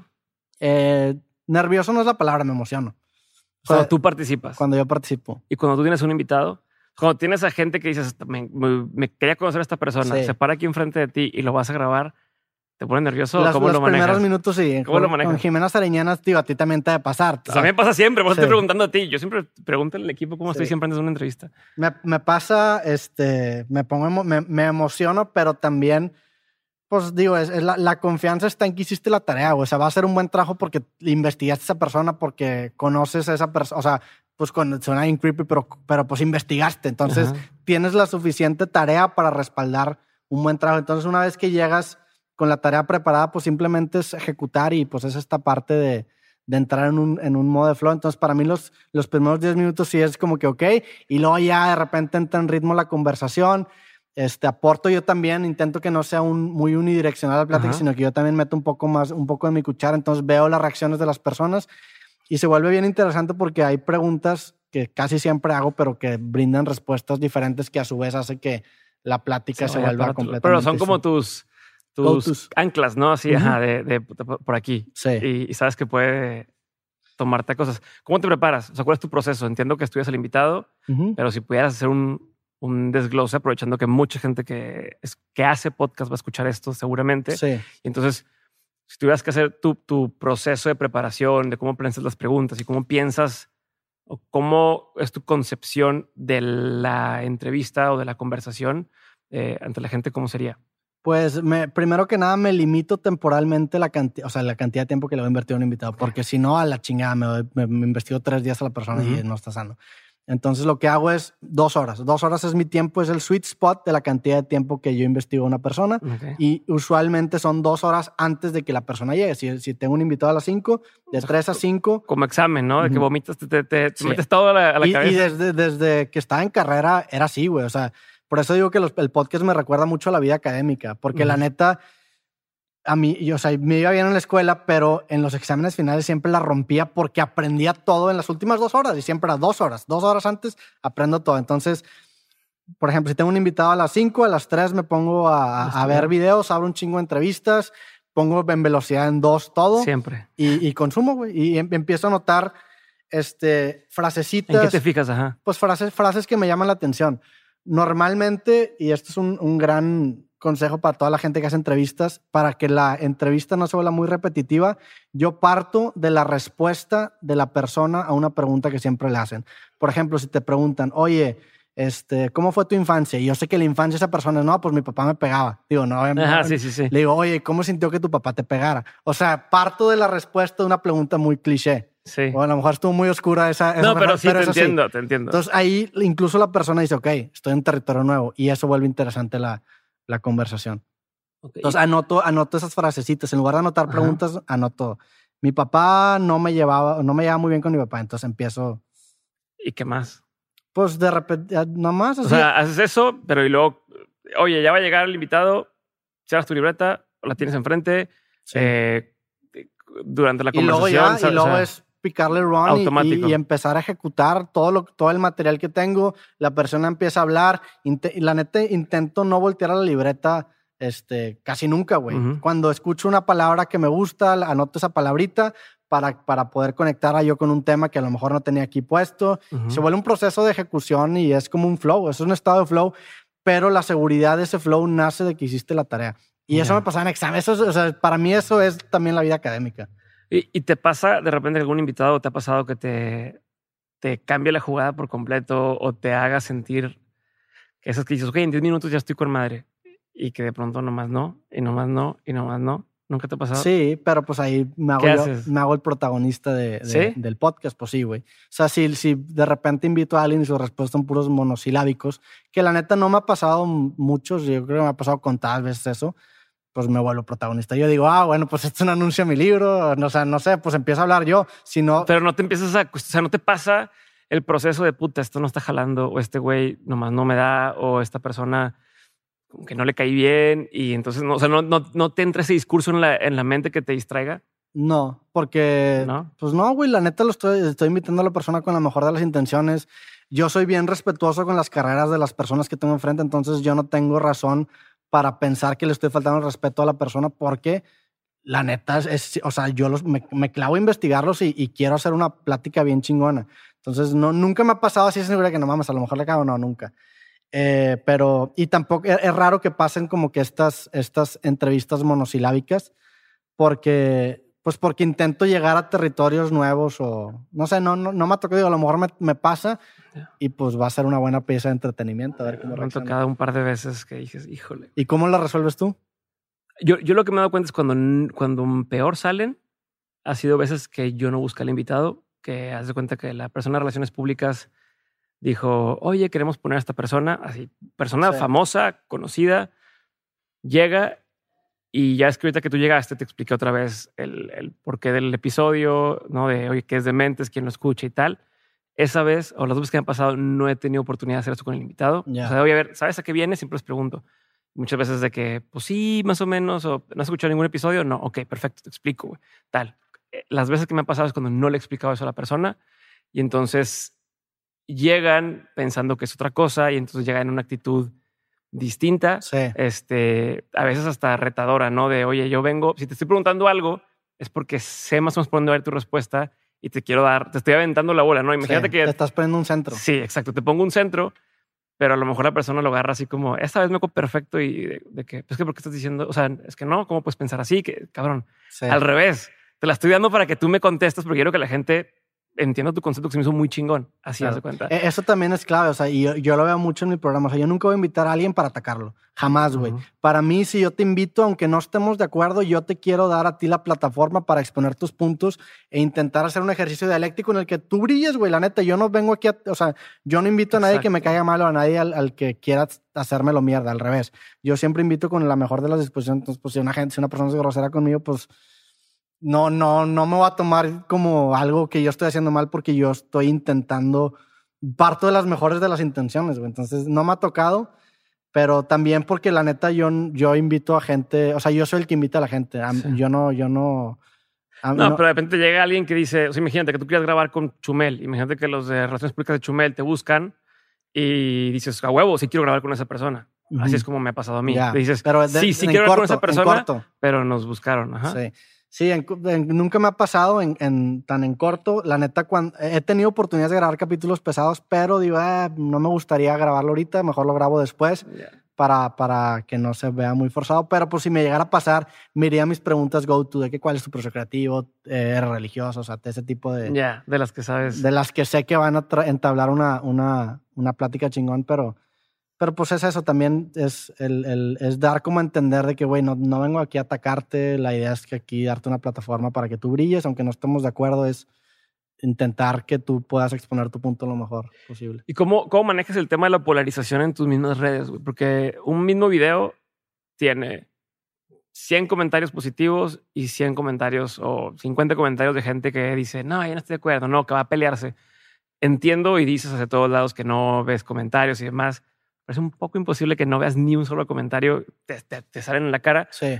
¿Cómo, ¿Cómo usas eso? ¿Lo desechas? ¿Dices a huevo? ¿Funcionó? ¿Qué, qué tienes en mente? Realmente no leo comentarios. O sea, leo, leo los, los de YouTube, los que más likes tienen. En, en Instagram, si meto un clip, los que más likes, pero no me meto así no, a escarbar comentarios. A lo mejor de repente sí peco de que, ah, doy un pic, pero, pero no obsesivamente porque siempre me acabo sintiendo la chingada, güey. Sí. Este, y pues, ¿cómo lidio con eso? Pues no. Pues no, porque lo estás evitando. Pues lo, evito. Digo, también, obviamente, si de repente me meto a mi canal de YouTube y veo que el video tiene 80% de dislikes, digo, ay, cabrón. Entonces, eh, pero nunca ha pasado. O sea, de repente, si hay capítulos más que nada con políticos que veo que la opinión está un poco más dividida, pero pues es, es inevitable. Es parte, y aparte, la neta, y esto también es otro, otro beneficio de tener como el, una personalidad desarrollada, es que la gente con base a la credibilidad que tú te has ganado compartiendo tus propias posturas, nota cuando, o sea, te, te defiende. Y eso a mí me da mucha tranquilidad. Y, y, no sé, digo, no, no me seguramente alguna vez me va a pasar y me ha pasado antes que de, repente el video truena, pero pues por eso mismo dejé de, leer comentarios. Pero realmente leo muy poco, o sea, intento no meterme. También son muchos comentarios, o sea, subo tres clips eh, al día en no sé cuántas redes sociales son tantos los comentarios que realmente no, no leo, güey. Bueno, y ahorita que dijiste el tema del político, por ejemplo, ¿qué criterio usas para saber a quién sí invitar, a quién no invitar, a quién cuándo sí, cuándo no? Estoy seguro que ya ahorita se acercaron todos los candidatos. No, sí, este, güey. Y entonces que te dicen, oye, tal, tal. Y de pronto puede haber alguno que otro que digas, eh, estaría interesante esta persona. ¿Cómo defines quién sí, quién no, cuándo sí, cuándo no? Eh, tanto en la política como en el resto de las, de las disciplinas pues es muy, muy inocente el acercamiento. Es que es interesante. Por ejemplo, Samuel García se me hace una persona bien interesante que está en una posición en la que es un político diferente, güey, la neta. O sea, y no en el sentido de que es diferente, que no, güey, el vato es un influencer, tiene una esposa que es un influencer, tiene una popularidad y una tanto buena como mala. Esa plática va a ser interesante. Atolini. Atolini es un personaje que yo lo conozco desde yo soy 132. El güey tiene unas posturas radicales, turbomama al presidente, va a ser una plática bien interesante. Si me dices, oye, güey, pues invita a este político que, que, lo veo y pues como que no me causa ese interés genuino, no lo invito. O sea, por ejemplo, si me dijeran Peña Nieto, jalo Peña Nieto, Salinas de Gortari, jalo López Obrador, jalo López Obrador. Obviamente, claro que la popularidad influye, o sea, tampoco voy a ser ciego, pero pues también la popularidad es un reflejo de por qué, por qué lo están haciendo interesante. O sea, el hecho de que ese, pues, no sé, siento yo que, el, que el, por ejemplo, los números en las redes sociales es como el, el, la parte física de una persona. A lo mejor te atrae a alguien que está chido, que está chida. Entonces, eso para mí son las redes sociales y ya la profundidad es un poco más la conversación. Para que alguien, para que alguien resalte, pues tiene que tener como ese sustento audiencístico. También hay excepciones, pero digo, también siento, pero siento yo que es más importante la calidad de la conversación. Sin embargo, para, para destacar, pues tiene que tener como que esa chispa o ese elemento, no sé, es muy, es muy inocente, es nada más de que, ok, jalaría hablar con ese vato porque dijo una mamada o porque está en una posición rara. ¿Y cómo dices que no ahorita? seguro te ha pasado gente, incluso gente conocida, que te dice, eh, compa, pues invítame, ¿no? Este. No, es terrible, güey. ¿Cómo lo manejas? Yo soy un, un imbécil social, dejo de contestar, tiro sims. No, no soy bueno, güey. Pero es que también es una mamá que te hagan eso. Sí, no, es una Mamá, es como, invítame a tu casa. Sí, no mames. No, mames. Pero, o sea, y te, sientes mal tú por decirlo, pero ¿cómo lo haces? Pues nada más no, o ah, sea, dejo de contestar o de que, ah, sí, lo vemos al rato. Y pues no, no, no es como un, está súper incómodo y es difícil. Pero pues yo no voy a invitar a alguien que yo no quiera invitar a mi, a mi, a mi podcast. Este. No es como un pero es terriblemente incómodo. Aunque sí quisieras invitar a esa persona, si se invita sola, te dices como, eh. Sí, hay gente que, que se ha invitado sola y sí le invito porque es de que, ok, si te quería invitar, qué chido que mandaste mensaje y me ahorraste. Pero yo creo que es el 1% de, de, de los, o hasta menos, el 0.5% de la gente que se autoinvita. Pero pues como digo que no, digo, no, no estoy haciendo nada mal. Eh, probablemente debería decir, oye, no, y tener un template de respuesta, no lo he desarrollado. Seguramente la siguiente vez ya va a tener mi template. Pero... O con, o con marcas o, o oportunidades de colaboraciones. sí. Pues mi, mi, podcast, yo no, no colaboro con nadie. las, las colaboraciones que tengo con marcas siempre son colaboraciones autónomas porque, como te digo, para mí la conversación es este espacio Sí, sí, esto es sagrado y nadie lo toca y aquí no se mete nadie. Pero en redes y demás, en redes sí, pues, sí, carnal, no. Persigo lo interesante también. O sea, por ejemplo, ahorita estoy a punto de cerrar una colaboración que es similar a la que hice, hice una con una aplicación de citas hace tiempo que me encantó eh, porque me permitió explorar como un personaje sí parecido a Woody Allen que tenía rato de, querer hacerlo. Esta nueva colaboración también para mí se me hace bien interesante. Obviamente bien remunerada, claro, tampoco es, es hacerte como que ciego, pero pues es más que nada con una marca que, que se me haga interesante y también el encontrar a bote pronto donde que, ok, le puedo dar este twist. O sea, por ejemplo, en ese caso es de que, ok, puedo promocionar una aplicación de citas siendo un vato que está valiendo madre y dice, pues bueno, vamos a esta aplicación de citas. Se me hizo bien chingón. Entonces, picheo esta idea y si me dicen que sí, le damos. Ok. Hoy te mencionaste Woody Allen. Creo que muchos de tus, de tus héroes han terminado en, en historias trágicas, ¿no? Este, Louis C.K., Woody Allen, además. ¿Crees que lo que, que lo que pasa con estas personas mancha por completo su, su, su arte, sus, sus productos, lo que han hecho, o no? Mm, pues yo creo que sí, o sea, creo que inevitablemente lo que haces influye a la percepción que tú tienes cuando te consumes. Si te conocen, automáticamente lo que sea que hagas va a estar influenciado por esa percepción. Eh, sin embargo... O sea, que si yo te pongo una canción de Michael Jackson, ah, está chingona, y luego te digo, es de Michael Jackson. dices, mm". Es que lo, el peor es que lo ves con otra lupa. Me encantaría que no, me encantaría poder juzgar al arte por el arte per se, pero no puedo y más y, todavía peor porque tengo un, programa que se trata de procesos creativos. O sea, yo, yo veo bien claras las relaciones que hay entre la persona y, y el arte. Sin embargo, el, el, el, eh, a lo mejor suena culero, también le puede dar una complejidad distinta. O sea, por ejemplo, pues, güey, las películas de Woody Allen son, a mí me, me, me encantan porque muchas veces este güey retrata personas buenas haciendo cosas malas. Entonces lo que me gusta de estas piezas artísticas es que te genera una disonancia de que, ok, este vato yo creí que era bueno, pero le está poniendo el cuerno a su, morra. Entonces, ¿es bueno o es malo? O sea, porque hagas una persona mala, te, me gusta como que ese, esa suciedad que conlleva un proceso, una pieza de arte. Sin embargo, eh, pues, por ejemplo, en el caso específico de, de, Louis C.K., pues lo que hizo estuvo mal, güey. O sea, yo no, no, no, no. Pero cambia tu, tu relación con, con sus productos. Por ejemplo, dices, me encantan las películas de Woody Allen. Te enteras de todo el tema que, que sucede. Sigues diciendo, me encantan. Sí. O cambia. Es que es diferente. Sí, sí, se me sigue. Yo, yo, te lo pregunto porque tengo una respuesta. Se me, sigue, haciendo, me se me sigue haciendo interesante. O sea, se me sigue haciendo bien interesante. Eh, no, no.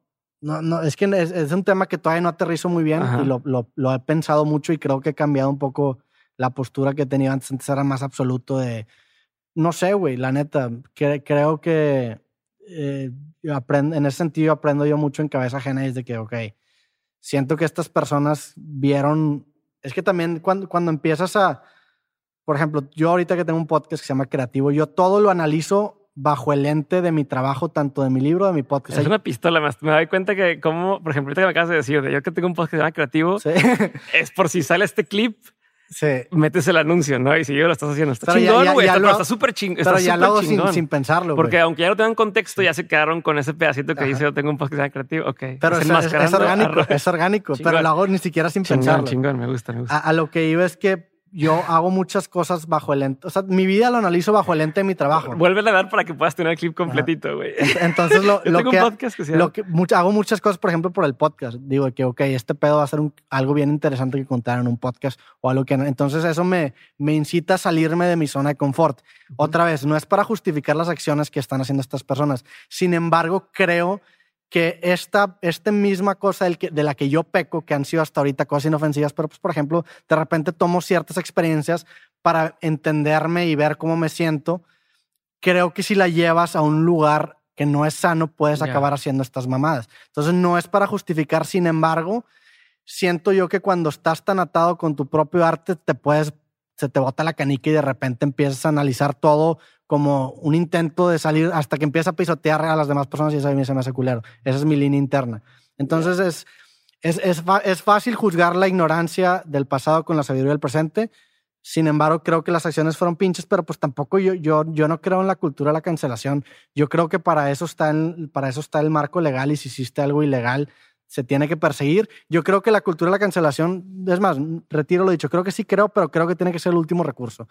Cuando el autor, si te generan una mamada y nadie te hace caso y... Es que es por eso, yo creo que el, tiene que ver con... El problema es que lo, lo, toman como primera, primera opción. Y eso... eso... En, algunos casos supongo que sí, pero también me imagino que hay unos casos donde es, oye, es que ya fui a todas las instancias. Sí, y ahí se vale. Ahí y tan sencillo. A ver, somos muchos de, me llegó mal la pizza. Estás, pinche Domino, no vale madre en, en Twitter. Es una cosa completamente irrelevante comparándola con el resto de las cosas que están sucediendo en el mundo y las cuales hay una voz. Eh, entonces yo, yo, yo entiendo de dónde viene esa desesperación de lo pongo aquí a ver si así, ahora sí les, les, da prisa hacer algo al respecto. ¿no? Este que de la otra forma, pues podría pasar años y años sin meterle prisa. A, sí, digo, eh, la neta es eh, todo el movimiento está o sea, está fundado en que muchas veces, o sea, por mucho tiempo se le echó la culpa a la víctima. Entonces, claro que tiene una razón de ser y claro que las víctimas deberían tener voz. Sin embargo, eh, creo que muchas veces solamente se cuenta una parte de la historia. Y no estoy diciendo, no estoy dando ningún caso en específico, simplemente creo que es la, lo, lo, lo, incompleto de solamente ver un lado de la historia, que siempre hay dos lados y, y, y la, la verdad se resiste a la simplicidad. Eso sería mi único. Sin embargo, se me podría contraargumentar que el fin sí justifica los medios, pues a lo mejor en ciertos casos sí, güey. No sé, es un tema en el que. Sí, que no has terminado no hay de respuesta y no sí. hay respuesta. Y, o sea, socialmente no Claro. lo hemos, no hemos sintetizado esto, porque está esta tesis y luego está esta antítesis y no la hemos conjugado en algo que nos impulse adelante. Entonces, pues digo, lo- lo- la razón o, o la, la brújula que yo me pongo es no trates mal a las personas, sea, al chile, no. Sí, Sí. independientemente de. Sí, o sea, no, no, no abuses de una posición de poder que tú tengas, no pongas, o sea, es- esa es la brújula que yo, en donde yo sí delimito muy O sea, el cabrón. fin para ti no justifica la forma de llegar a eso. Si el fin es un, es, un pro- es un producto de arte muy cabrón que el medio fue pisotear gente, no lo justifica. Ok. Ajá. O sea, no está bien. No está bien. Yo no lo defendería. Sin embargo, la pieza artística, pues, o sea, es, es algo chingo. O sea, por ejemplo, eh, hace, es que poquito, todo un tema. hace poquito vi el especial de Anthony Jeselnik, no sé si lo viste, lo el- último. Bueno, el vato habla sobre un. No me es uno que tiene bigotito, no. no sé, Es un güey, no, no me acuerdo si tiene botito. Ah. Pero es, es un, es, habla, habla sobre como este platillo muy, eh, pues, lujoso, que es como, que se hace como del hígado de un ganso, algo así. güey. Ok. Entonces la forma en la que hacen este platillo es una crueldad animal increíble, güey. o sea, le met- ahogan al, al Sí, pinche ya ganso, sé cuál. lo hacen cagada y está terrible, güey. Sin embargo, sabe rico. Ahora, que yo, que yo preferiría que le hicieran eso a un animal, claro que no, güey, obviamente no. Sin embargo, si analizas objetivamente la pieza, ignorando el contexto, es un platillo rico, pero no lo justifica la tortura, ¿Y güey. se puede separar el contexto? Yo creo que no. Yo creo que no. Sin embargo, idealmente, si lo analizaras objetivamente con todas las comidas del mundo, el platillo es rico. Entonces, es esta. Es Sí, esta- o los medicamentos o lo que quieras, ¿no? ¿Cuántas veces prueban el medicamento con un animal y dices, bueno, no uses el medicamento si dices, puta, Sí, pero bueno, también en ¿No? ese caso, ¿cuál es la alternativa, güey? O sea, que desde el principio lo vamos a probar en seres humanos. Es, es un tema, digo, el especismo es otro tema completamente distinto, pero lo que, lo que podría decir es que, pues, la neta, no tengo una postura y probablemente si pasa un año voy a cambiar. Estoy aprendiendo, güey. chingón, no, eso- se vale, se vale. sí. ¿A ti te ha tocado otra postura que antes no terminabas de definir y que dices, ya, ya, ya estoy de este lado, de este lado? Mm, O sea, que algo que te haya pasado como ahorita, donde dices, "Mm, no estoy seguro hace tiempo. Pues sí, güey, digo, el tema de la religión lo he cambiado muchísimo, de, de ser súper religioso a ser antirreligioso o a encontrar una belleza en los rituales religiosos y respetarlo. El tema del tarot, por ejemplo, de satanizarlo y decir de que, güey, qué pinche pérdida de tiempo, a entender la capacidad proyectiva que tiene y la utilidad como técnica, este, mm, muchas cosas, güey, la neta, el, el, matri- el matrimonio igualitario, de, pues, de muy chico crecimos en una sociedad ultraconservadora y te empiezas a dar cuenta pues, los sesgos que tienes. Y eso es, es- eso es, eso es lo, el problema de crear contenido en Internet, que muchas veces cuando tú publicas algo se asume que es una postura final, una declaración final de quién eres tú como persona. Y claro que no, güey. O sea, obviamente si me preguntas lo mismo en un año, te voy a contestar algo diferente. Y, y claro, obviamente, o sea, estoy en un proceso de mejora continua. El Roberto de 18 años piensa bien distinto al de 28 y probablemente el Sí. 38 va a pensar distinto. Estás creciendo en público. O sea, es como ah, normalmente tú estarías en tu casa con tus amigos y te preguntan, ¿qué opinas de esto? Y dices, yo pienso tal. Y ya, nadie lo vio, más que tus amigos te dijeron, eres un pendejo o yo estoy de acuerdo contigo, tal. Dos años después te vuelve a preguntar y es lo mismo, pero nadie lo vio. Y ahorita Sí. pues, tú lo opinas en público y pues ahí se quedó. Y también la- las, las opiniones tienen un rastro, o sea, hay, hay, un, hay una razón de por qué opinas, por qué opinas, güey. y, Ujú. y el querer simplemente atacar a una persona ignorando el contexto es, pues es, es echarle la culpa de todo el peso cultural a una sola persona. Entonces, por eso no me gusta tanto este tema de atacar a una sola persona, porque obviamente que hay comentarios bien culeros y hay gente que dice pendejadas, sin embargo, el contexto lo engendró. Entonces, el contexto también es el problema. La persona la cagó y si entendió que la cagó, güey, se puede reivindicar. El, el problema es, es que también, pues, güey, ¿dónde dibujas la línea? Si yo mato a alguien, pues no me puedo reivindicar, maté a esa persona. Entonces, es una pinté línea... la cara de negro, ahí sí puedo decir, oye, pues no sabía, I didn't know any better. No, no Sí. sabía qué estaba haciendo y la cagué. tam- lo hice a también, los 12 años. sí, pues también la línea moral es completamente distinta año con año. Y te cuidas de dar opiniones en, en- o sea, está bien cabrón, Sí. ¿no? Y más si estás hable y hable todo el tiempo, especialmente en cosas, por ejemplo, que ahí, pues hasta cierto punto también está un poco Jacobo picándote a ver si te Sí. sacan, ¿sabes? Como de Sí, que, me ha "Hey, llevado la este chingada pedo, este pedo. cosas. Pues, sí, claro que me cuido. Hay temas que prefiero no tocar. Este, intento no, me encantaría que no, pero la, la realidad es que, pues, no sé, güey, digo, también hay, hay temas en los que no debería yo opinar, o sea, hay temas en los que no estoy calificado, hay temas en los que soy un ignorante y, es, es, sano decir, no sé, güey, es sano decir, la neta, no estoy seguro. Entonces, eh, también por eso me gusta mucho el podcast, porque es bien distinto platicarte algo a ti que platicarlo de frente. O sea, estamos a un nivel dialéctico y el nivel retórico es distinto. Por eso también me alejé mucho de voltear a ver a la cámara, porque la forma de comunicar es muy distinta. Este, pero sí, sí, hay temas que me cuido y, y hay temas en los que Digo, y, lo creo, hay una cita bien mamadora que dice que un hombre debe ser dueño de su silencio o se puede volver esclavo de sus palabras, básicamente. Y aunque no estoy de acuerdo fundamentalmente con la cita, porque creo que el, hombre tiene el derecho a cambiar de opinión, la realidad es que es así, dices una pendejada y te va a perseguir mucho tiempo. Y me ha pasado. Voy a regresar al tema tantito del tema del networking, güey. De los contactos, de la red de personas con las que te has relacionado es envidiable. Creo que mucha gente podría decir, puta, güey, ¿cómo le hace para Roberto para ir aquí, para estar acá, para que lo inviten? ¿Cómo lo mantienes? Además de siendo una persona tímida, como tú dices, o, no sé si es más reservado, no sé cuál es la palabra, porque creo que con poca gente siento que te abres de compartir tus sentimientos tal cual y decir, este, eh, me gusta alguien o no me gusta alguien, o corté o no corté. Todo ese tipo de cosas no lo haces así. Y que creo que en muchas ocasiones las amistades y demás, pues también tienen un poco que ver con qué tanto sabes tú de mí, yo de ti, y nos, platicamos, o lo que nos interesa hacia adelante. ¿Cómo, ¿Cómo le has hecho para mantener estas amistades y irte haciendo de nuevas amistades eh, a lo largo del tiempo? Y, creo que cada vez tienes más amistades y no menos. Pues intenta. ¿no? Pero. Sí. Pues digo, hay, hay, mis círculos cercanos de personas muy, es muy pequeño. Sin embargo, sí llevo una relación muy, o sea, buena con, con la gran mayoría de las personas. A mí no me gusta tener enemigos, no me gusta estar tirándole mierda a la gente. Entonces, no, intento nunca fomentar el odio, tanto yo hacia ellos ni ellos hacia mí. Entonces, yo, yo me alejo completamente de todo ese tema.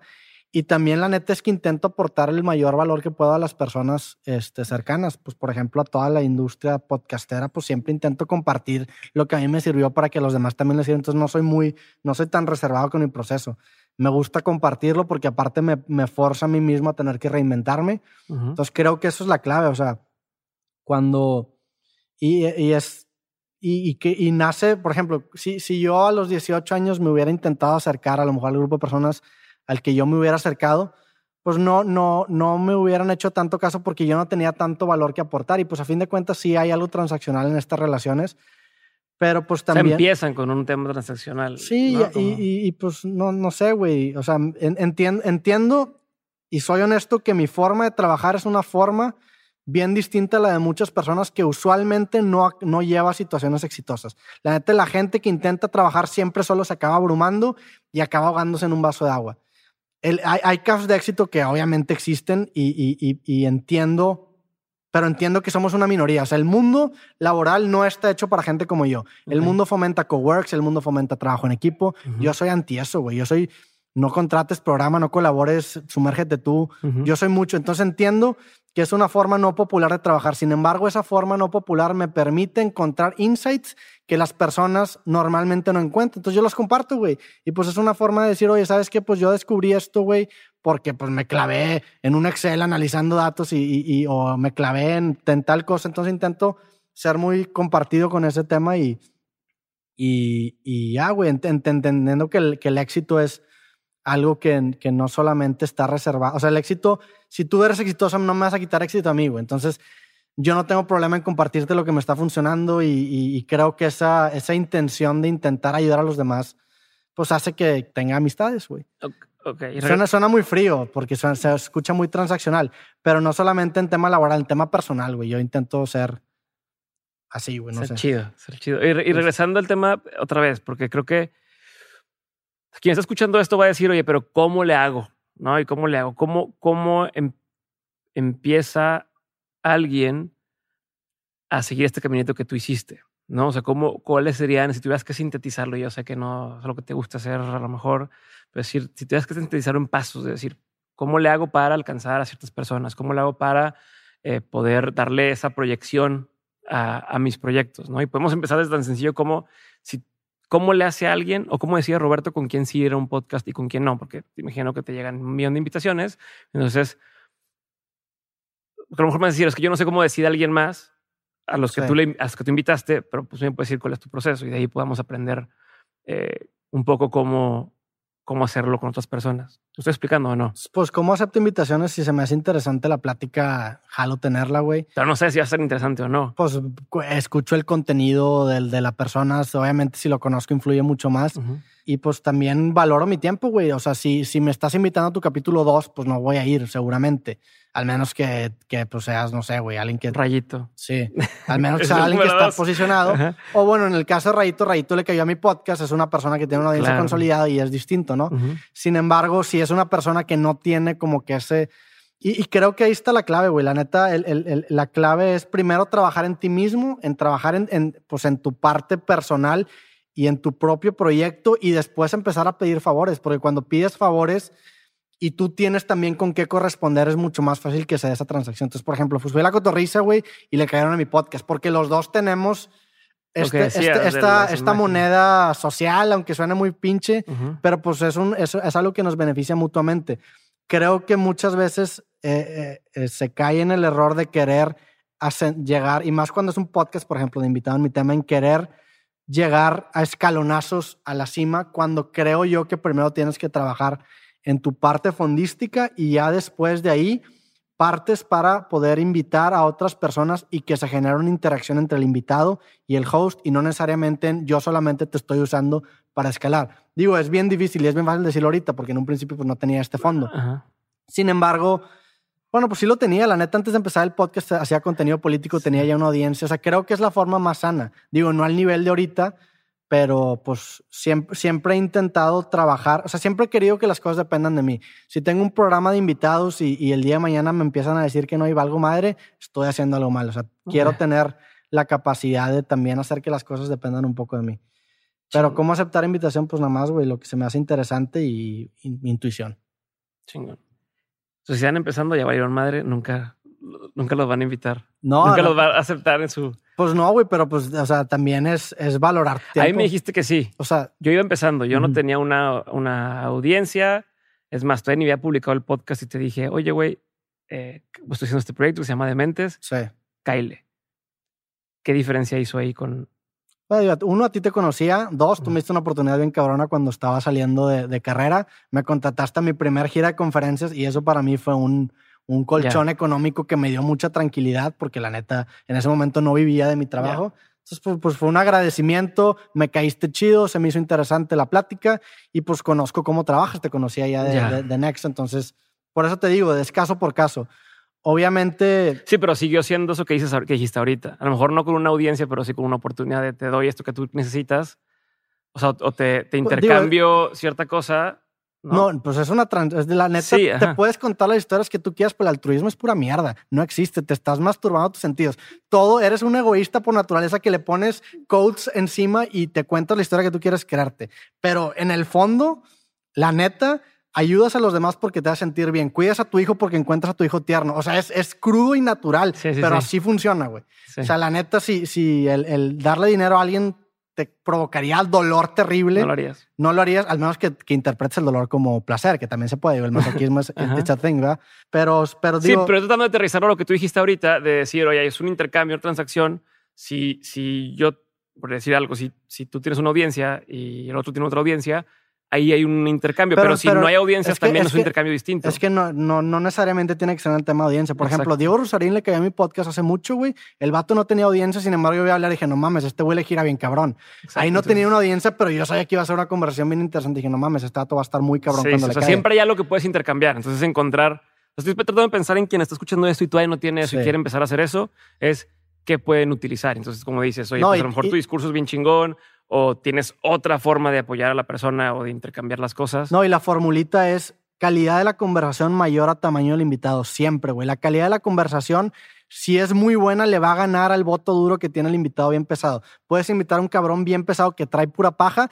Te va a traer gente, sí, va, va a llegar un voto duro, pero no va a trascender, güey, porque no se va a salir de esa esfera de fans que tienes. Si tú te invitas a una persona que no tiene audiencia, pero te vuela la cabeza, güey, se va a compartir de boca en boca y el retorno va a ser gigantesco. Entonces, si tú no tienes esta currency o esta moneda de seguidores, busca otra cosa que te pueda distinguir, sumérgete. Y insisto, el fondo es cabrón. Por ejemplo, en el tema de Rosarín fue 100% fondo. Dije, este gato tiene un chingo de fondo.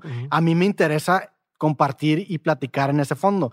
Entonces, es, es, sí es una transacción, sí, sí es una transacción como todo en la vida, pero no, no es tan superficial como seguidores o audiencia, ¿no, güey? A veces es interesante. Sí, claro, claro. Chingón. Vamos a la sección de preguntas concretas. A ver. Pregunta número uno. La pregunta es concreta, la respuesta te puedes extender y de ahí avanzamos a la siguiente. ¿Cuál ha sido uno de los peores consejos que te han dado? Contrata gente al principio. Eso para mí es, pero insisto, es un consejo muy personal. Para mí, mi forma de ser y mi manera de trabajar es lo peor que podría ser. Para mí, y partiendo de un autoconocimiento y de, de mi personalidad y mi forma de ser, la forma más sana de trabajar es sumergirme en el proceso creativo, hacer todo yo al principio, abrumarme, entender todo, sistematizar y después delegar y contratar. En mi forma de ser. Hay mucha gente y probablemente esto no aplique para gran parte de la audiencia, pero para mí es eso. Entonces, si extrapolamos o nos vamos un poquito más al big picture del, consejo es no tomes ningún consejo, porque todas las metáforas están incompletas. Todo radica y parte del autoconocimiento. O sea, el éxito el éxito en general es, es, es, algo al que puedes llegar mediante muchas instancias contradictorias. Hay distintas formas de llegar a la felicidad que se contradicen entre sí. Hay distintas formas de llegar al éxito que, se contradicen entre sí. El chiste es encontrar la que más se acomode a tu forma de ser. Ok, entonces buscando esa, la que más se acomode a tu forma de ser, ¿cuál sería uno de los mejores consejos que te han dado? Eh, empieza con lo que tengas. Y esto creo que lo saqué de Chumel en alguna sí. conferencia que dio, güey pero, pero yo lo apliqué también mucho. O sea, la neta, creo yo que el empezar con recursos limitados es una bendición, porque muchas veces cuando empiezas, por ejemplo, con el equipo más técnico o con la guitarra más cabrón o la cámara más cabrón, te acabas abrumando con la complejidad del instrumento. Sin embargo, si, si empiezas con tu celular, por ejemplo, y quieres grabar videos, esa simplicidad que tiene esta herramienta te va a hacer concentrarte en la parte fondística de lo que estás haciendo y eso a su vez te va a acabar trayendo un mejor retorno que abrumarte con la forma. Hay mucha gente y, y, y, creo que eso pasa, por ejemplo, en el mundo de la fotografía, en el mundo del cine, que se, se enamoran del medio y, se, y pierden el sentido de que lo que importa o el medio sirve para poder contar una historia. Entonces, enfócate primero en la historia. Sí. Para mí eso pues sería... como el quien pelea que no, es que la cámara digital no vale madre, la análoga es, pues es que es para lo que necesitas. Sí lo que tienes que contar es lo que importa. Y, y radica en la, en la, misma idea de que el, la forma es negociable, la forma vale madre, o el chile, no importa. El chiste es el fondo. El fondo es lo que te va a permitir okay. trascender medios y ya después que tienes, que tienes tu fondo un poco más aterrizado, ahora sí te metes al, al procesito de mejora continua en la forma, pero eso es lo de menos. Claro que influye, obviamente, si mi podcast lo grabara, lo grabara con dos iPhones y no con estos micrófonos, pues tendría un, un, un declive de calidad. Sin embargo, no es el factor determinante. ¿Cuál ha sido un consejo que tú antes dabas como bueno y que ya con la experiencia ya no lo harías? Pues digo, el, el, de trabajar hasta explotarte creo que no es algo sano. Eh, ¿Qué más, güey? Pues no sé, la neta, tendría que abrir creativo a ver en qué consejo me, eh. me, me causa un poco de ruido. Pero tam, tam, digo, también es, eh, y esto más que consejo era algo que aplicaba mucho. Muchas veces creo que en redes sociales pecamos en obsesionarnos muchos con, mucho con los números y yo peco mucho de eso, yo soy una persona bien numérica, uh -huh. a lo mejor no tengo tanto tacto humano y la neta es que las personas no se pueden reducir a números y yeah. eso lo he aprendido a la mala. Entonces, ¿Por qué? Pues por intentar sistematizar todo, ignora yeah. el factor humano. Yeah. Y el factor humano es algo que a lo mejor puede ser cuantificable en un futuro, pero yo no tengo la capacidad de cómputo y mi algoritmo no es tan cabrón para hacerlo. Entonces, uh -huh. Eh, también tener como que ese, ese si eres tan sistemático como yo, tener como que ese tactito humano y entender que las personas no caben en números hasta ahorita. Chingan. ¿Qué opinión tienes que poca gente comparte contigo?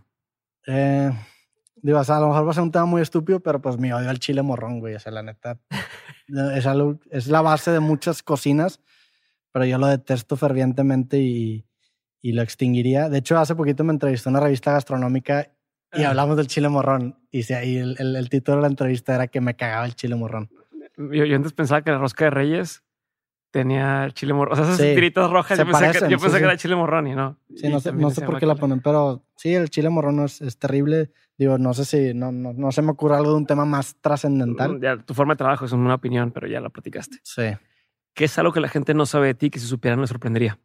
Pues no sé, güey, siento yo que a lo mejor me percibe mucha gente como una persona muy fría y no soy, soy, no soy frío. O sea, a lo mejor batallo mucho en, en- en expresar mis sentimientos, Ujú. pero ahí están.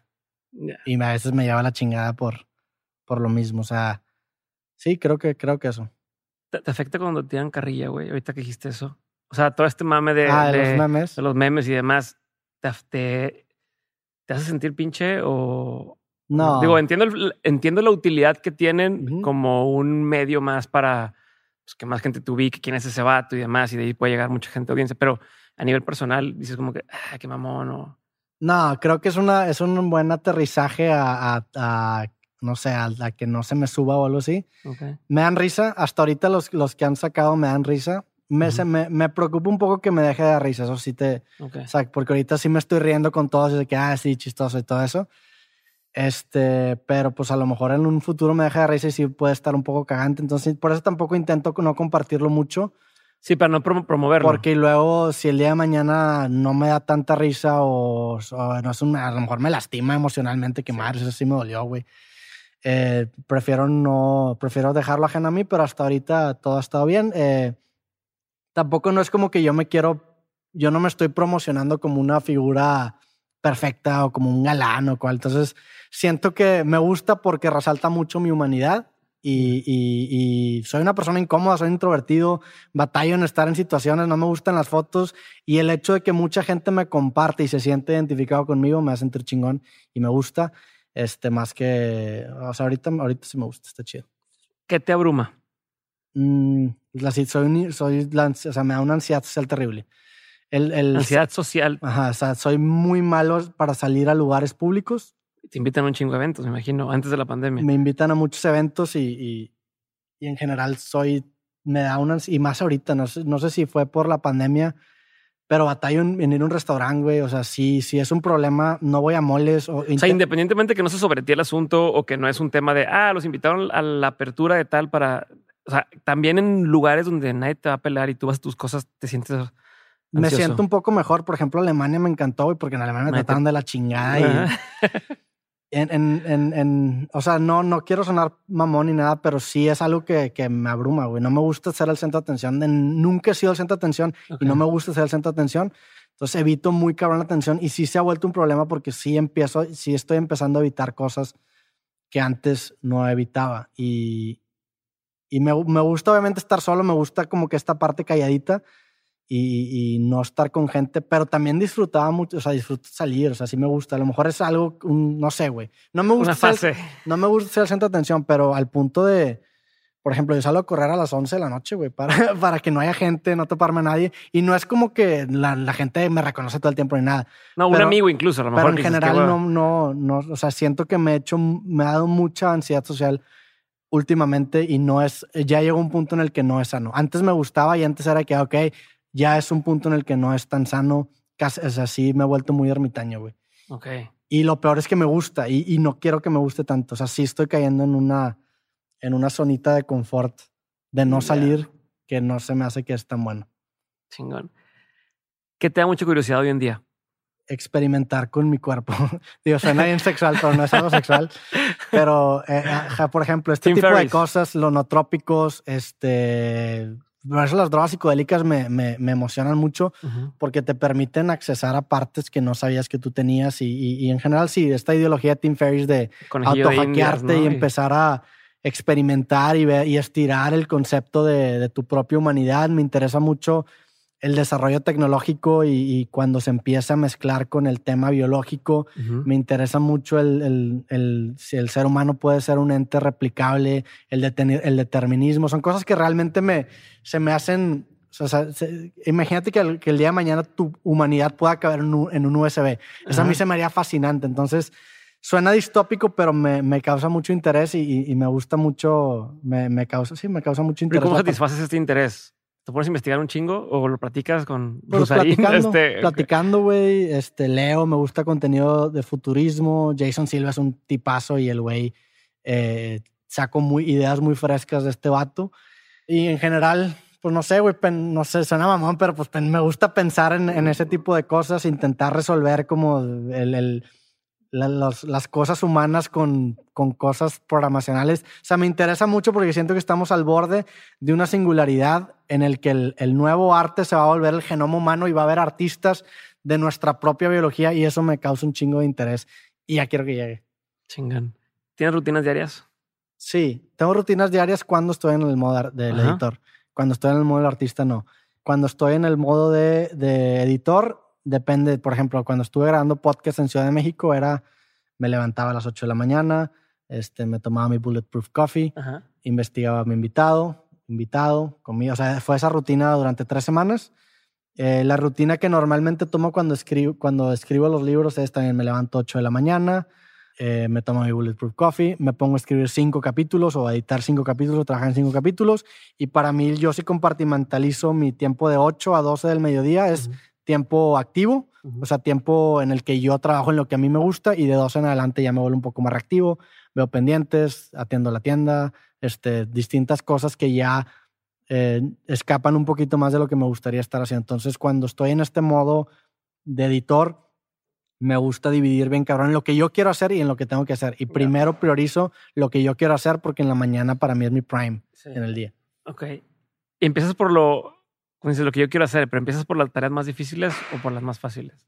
Eh, intento esa teoría de cómete el sapo primero, ¿no? Sí, este intento empezar con la, con la, con la, con el, la rutina más, más difícil porque creo, y de hecho hay un capítulo en el libro creativo que se llama Hábitos Angulares, y creo yo que el hábito más difícil es el que tienes que hacer al principio porque te genera un momentum que se transporta el resto del día. E incluso cuando te llegan a pasar cosas pinches y ya palomeaste algo, tienes como un safe zone al que puedes escapar. Entonces, por eso me gustaba mucho cuando escribo empezar con los cinco capítulos, que es lo que más fuerza de voluntad implica eh, en hacer, y ya lo demás se vuelve como piloto automático. Que es algo que la gente tiende a decir y que cada que lo escuchas dices, eso es una pendejada o es bullshit. Todo pasa por algo. Ese, me cae esa frase. No, no, no. O sea, me gusta la historia que te cuenta, pero es bullshit. Y, lo, hipócrita de todo esto es que yo vivo bajo esa premisa, sin embargo no la comparto. O sea, fundamentalmente estoy en desacuerdo, pero prefiero creer que todo pasa por algo, aunque sea pura bullshit. Entonces, eso se, o sea, se me hace, se me hace, por eso también soy muy malo para estar en funerales. Si alguien se muere, yo no sé qué decir y, cuando digo algo siento que suena deshonesto, pero esa, esa, esa frase que todo pasa por algo eh, no me gusta tanto. Digo, Farid decía todo pasa para algo que me gusta un poco más esa, esa interpretación, pero creo que sigue siendo como un constructo inventado. O sea, nada pasa por nada, güey. Estamos aquí porque tuvimos que estar aquí porque hay suficiente tiempo, hay suficiente universo, hay... Eh, pero, pero creo que de toda esa, esa abstracción negativa se puede sacar un planteamiento positivo, que es lo que yo he hecho. O sea, yo me considero una persona optimista y positiva, pero de un, de un punto muy negativo. Por ejemplo, está esta, frase, esta frase de, de, Carl Sagan que dice que somos un pale blue dot en una inmensidad. Entonces yo creo que hay dos formas de ver eso. Está que puta madre, somos una nada en esta inmensidad o no mames, de toda esa inmensidad estamos aquí, güey. Entonces me gusta agarrar como ese acercamiento que cambia como el fraseo de algo negativo. ¿de lo estás viendo? Y lo Entonces intento mucho jugar con eso. Película, serie o documental o pieza de información que marcó una intención después en tu forma de pensar? La serie Louis de Louis C.K. me, me encantó, tanto por el contenido de la misma y también por el modo de trabajar de Louis, que es algo que respeto mucho y también por eso me gusta tanto este Woody Allen, porque el güey eh, lo hizo con presupuesto limitado, lo grabó en una cámara que él compró, tenía, tenía él, él, lo escribió, él lo, él lo, editó en su MacBook Pro, o sea, toda esa forma tan artesanal de hacer las cosas a mí me encanta y para mí esa serie fue como que una consolidación de algo que ya sabía que me gustaba mucho, entonces me gustó mucho eso, porque también lo veo yo como una forma de poder plasmar tu estilo en muchos niveles en tu obra. O sea, por ejemplo, y, creo que esto es algo que, que, que, se ha perdido con, el, con la tecnología. O sea, creo que al tener estos estándares y estos templates en donde tú puedes crear, pierdes muchas oportunidades en las que tú puedes interactuar con tu pieza de contenido de o lo que sea que estás creando para plasmar tu estilo. Entonces, cuando haces las cosas tan artesanalmente, o sea, tan artesanal, tienes como que estas micro decisiones que las plataformas tecnológicas o los entes gigantescos dan por sentado y tú puedes decidir y me gusta mucho eso. Entonces, Louis, gran serie. Hay un álbum que me gusta mucho que se llama Reconstruction Site, que es mi álbum favorito. Este, Annie Hall de Woody Allen me gusta mucho. Y sí, güey, creo que eso. Recientemente, bueno, Seinfeld me encanta. Eh, Curve Your Enthusiasm de Larry David es buenísima. Eh, yo creo que esas serían mis series. Ok, si hubiera un libro que dices, creo que todo el mundo debería de leer esto para... Si todo el mundo lo leyera, el mundo sería mejor. ¿Qué sería?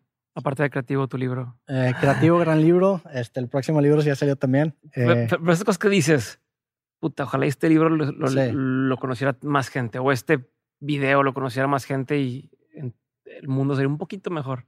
Eh, pues digo, el libro que siempre cito y con el que empiezo creativo es el de la negación de la muerte, eh, que ese me gustó mucho. Y, me gustó mucho más que por el libro, por la idea de que el ser humano está constantemente buscando negar su propia mortalidad. Y eso a su vez como que verbalizó mi propósito, que es, ok, tengo este cuete en el culo, que es que me voy a morir. Y en lugar de verlo como algo culero, es verlo como algo chingón de que hace que la vida sea mucho más valiosa. Ese, ese, ese insight me lo dio ese libro y me ayudó mucho. El libro en sí está bueno, pero, pero esa, esa piecita es lo que más este, me, me ayudó. Mm, no sé, güey, yo creo que... Digo, hay, hay muchos músicos que, que, a mí me gustan mucho, que, que siento que están infravalorados.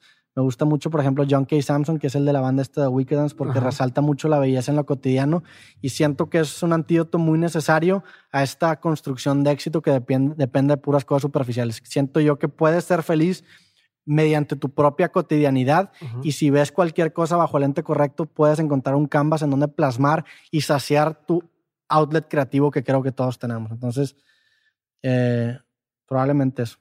Una pregunta que no tiene nada que ver con nada de esto, ya para casi acabar, pero me la me mandaban por Instagram.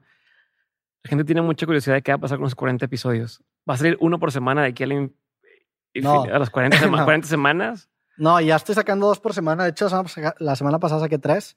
Ahorita subimos la, la, agenda dos por semana eh, y la idea es, es, sacar los episodios rápido. O sea, no quiero también... Se hacen viejos, ¿no? Sí, digo, intento no tocar temas tan temporales y si tocamos temas temporales los saco antes, pero, pero la idea es sacar de perdido dos por semana y... Te interrumpí, dijiste, también me dijeron... No sé Ah, no sé. De los dos episodios por semana. Y dijiste, estoy subiendo dos episodios por semana. También me dijeron que... Ah, no me acuerdo qué decir. Puta, la que Seguramente no, se escucha tan importante. O sea. No, haz algo de por qué decidiste hacer dos por semana o por qué decidiste no aventártelo. No, no, no me acuerdo qué iba a decir, güey, pero, pero voy, a sacar, voy a empezar a sacar dos por semana y, y, y, bajar un poquito el stock a lo mejor a 10, que creo ahorita tengo 40 que no está tan sano. 10 creo que es el, el sweet spot de...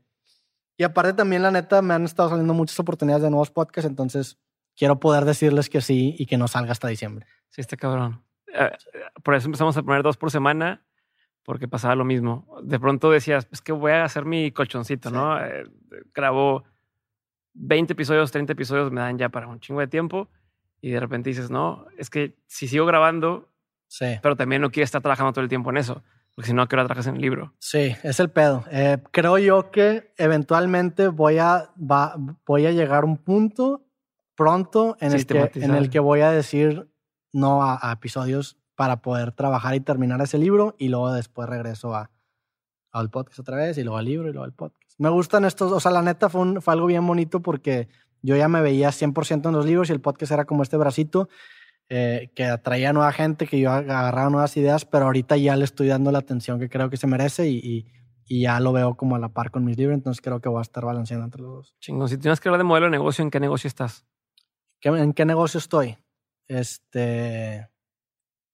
Mm, pues no sé, en el de los libros, güey, en el del entretenimiento. ¿Tú te ves más como el tema de eso? Yo, yo siempre me he visto, o sea, me he visto yo como un escritor que hace videos o alguien que, un escritor suena muy mamón, pero alguien que escribe y hace videos, porque desde el principio yo hacía blogs, yo tenía mi blog escrito y compartía mis artículos y tuve que hacer videos para que la gente me consumiera. Entonces, para mí, el núcleo de todo mi trabajo, de todo, todo, todo, todo, es escribir. Por eso digo que escribir es el cargo de la creatividad. Si no estoy escribiendo, me siento que no tengo condición física en el sentido de que mis conversaciones se acaban deteriorando. Entonces, para mí escribir es donde radica todo. Si, si yo estoy escribiendo constantemente, mi podcast va a ser muy bueno porque va a tener ideas frescas. Entonces, para mí mi actividad siempre ha sido el escribir, y los videos simplemente son otra manifestación de eso que escribí en un principio.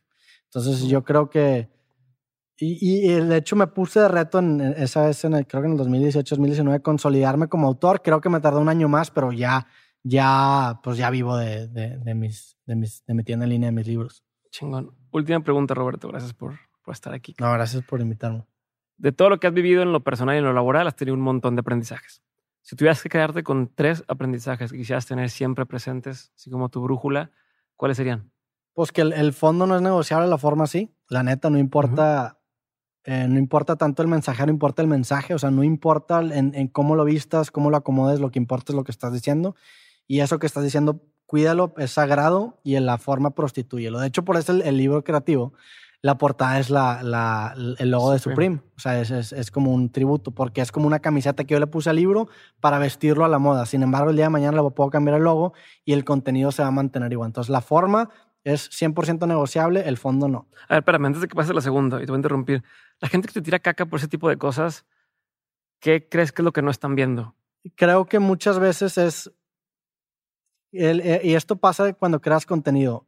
Eh, por ejemplo, si a mí me, en, el arte en general, si a mí me gusta una canción, eso habla más de mí que del artista que la creo. Si alguien te tira mierda en redes sociales y no te conoce, eso habla mucho más de la persona que de ti mismo. Entonces, muchas veces eh, te cae mierda porque la gente se proyecta o, o, quiere, y esta a lo mejor es una opinión no muy popular, pero yo creo que, que, en, que en México no, no, no, no es muy bien visto el hablar de mérito propio, porque la narrativa que normalmente es bien recibido es el me tocó suerte y el, el llegué al éxito por ayuda divina o algo así, porque eso permite perpetuar la situación de víctima o de, no de víctima, sino el, el estado de victimización de muchas personas.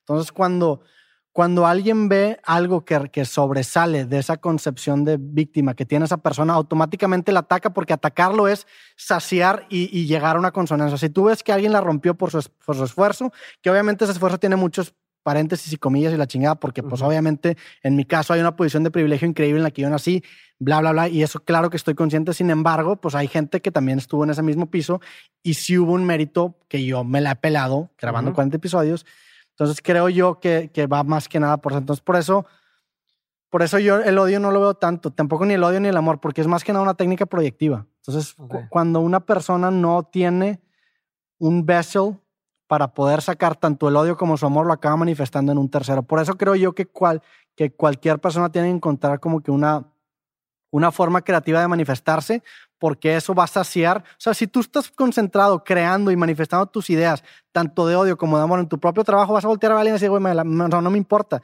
Sin embargo, si tú no tienes como que ese orgasmo que implica crear algo, se lo vas a acabar embarrando a alguien más, tanto el odio como el amor, o sea, las dos cosas. Entonces, por eso el odio no le tomo mucho, mucho, o sea, intento no leerlo, ¿para qué, güey? Chingón. Entonces, ibas en el primer aprendizaje, que dijiste que, que siempre va por encima eh, el fondo que la forma. Sí, que, el que la forma es negociable. Es que la forma es bien importante y la forma, claro que, que, influye. Sin embargo, la forma es prostituible, es negociable. el fondo no. Ok. Este, ¿qué más, güey? Faltan dos. Yo digo, regresar, regresando un poco al tema de, de, de mi forma de trabajar, para mí la mejor forma de hacer las cosas es hacerlo del modo punk al principio y una vez que ya tengas ese tacto integral del proceso que conlleva lo que quieras hacer, empieza a delegar, empieza a contratar, pero teniendo tú ese tacto para que tú contactes a alguien y ese alguien no te pueda hacer pendejo. O sea, em, empieza empapándote tú de todo lo que, lo que integra lo que estás creando y después delega, sistematiza y lo que tú quieras. Pero al, principio, hazlo todo tú. También creo que mantenerte punk todo el tiempo no es algo bueno porque no te permite ese crecimiento. Sin embargo, esa primera vez te va a dar retorno bien cabrón. O sea, la chinga de esa primera vez vale la pena. Entonces, mi segundo sería al principio hazlo todo tú y luego ya encuentras esa forma de sistematizar, reconocer patrones y eventualmente delegar. Eso es lo que a mí me ha funcionado. Y la tercera, eh, pues la neta, yo creo que de las actividades que más retorno me han dado son las que, las que, las actividades de autoconocimiento. O sea, todo lo que te estoy diciendo para mí funciona porque conozco quién soy yo, conozco qué es lo que me gusta, qué es lo que me da energía, conozco qué es lo que me abruma, me conozco muy bien, o sea, sí sé, que soy una persona bien especialita, sé que soy una persona difícil para colaborar. Este, entonces el hecho de entender que así funciono yo me permite saber cómo hackearme a mí mismo para sacar lo mejor de mí y también me permite trabajar mis debilidades. O sea, no está bien que no salga tanto, o sea, no está bien que no pueda colaborar con alguien. Son cosas que tengo que cambiar de mi personalidad, pero si no, si no hubiera hecho ese ejercicio de autoconocerme, y, verbalizar como que esas cosas que encuentro, no tendría manera de, de, acercarme a Entonces yo creo que sería, pues practica autoconocimiento. Hay cosas bien sencillas como test de personalidad, que hay uno que se llama el Myers-Briggs, que es buenísimo y te tardas 15 minutos y tiene un retorno gigante. Experimentar, encontrar qué te gusta, qué no te gusta, por qué te gusta, por qué no te gusta. Ver arte, proyectarte, dejar, o sea, dejar que tú también te proyectes en otras personas para ver qué harías diferente. Siento yo que el arte muchas veces surge de una, de una pieza que tuviste y tu cabeza genera una disonancia que quiere contar su versión de las cosas que tú acabas de ver. Entonces, absorber, conocer y, entrar como en esta etapa caótica para delimitarte y entender quién eres y quién no y trabajar en tus debilidades.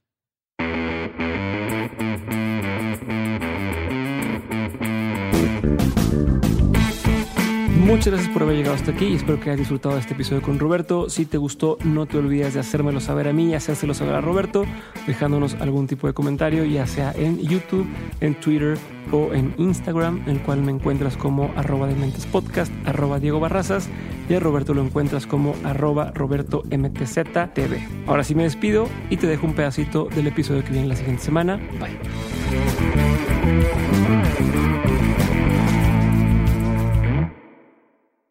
Creo que los seres humanos o las mujeres, o muchas mujeres, incluyéndome a mí, tenemos como estas ideas, tal vez muy elevadas, de, la belleza, ¿no? yo, yo recuerdo que yo a mis 17 años, por ejemplo 16, por eso estoy tan contenta a mi edad, ¿sabes? Porque estoy como mucho más contenta con cómo me veo yo, con quién soy. Pero yo me acuerdo a los 16, 17 años, yo nunca estaba, no me sentía segura. Me iba a la playa y me sentía muy segura.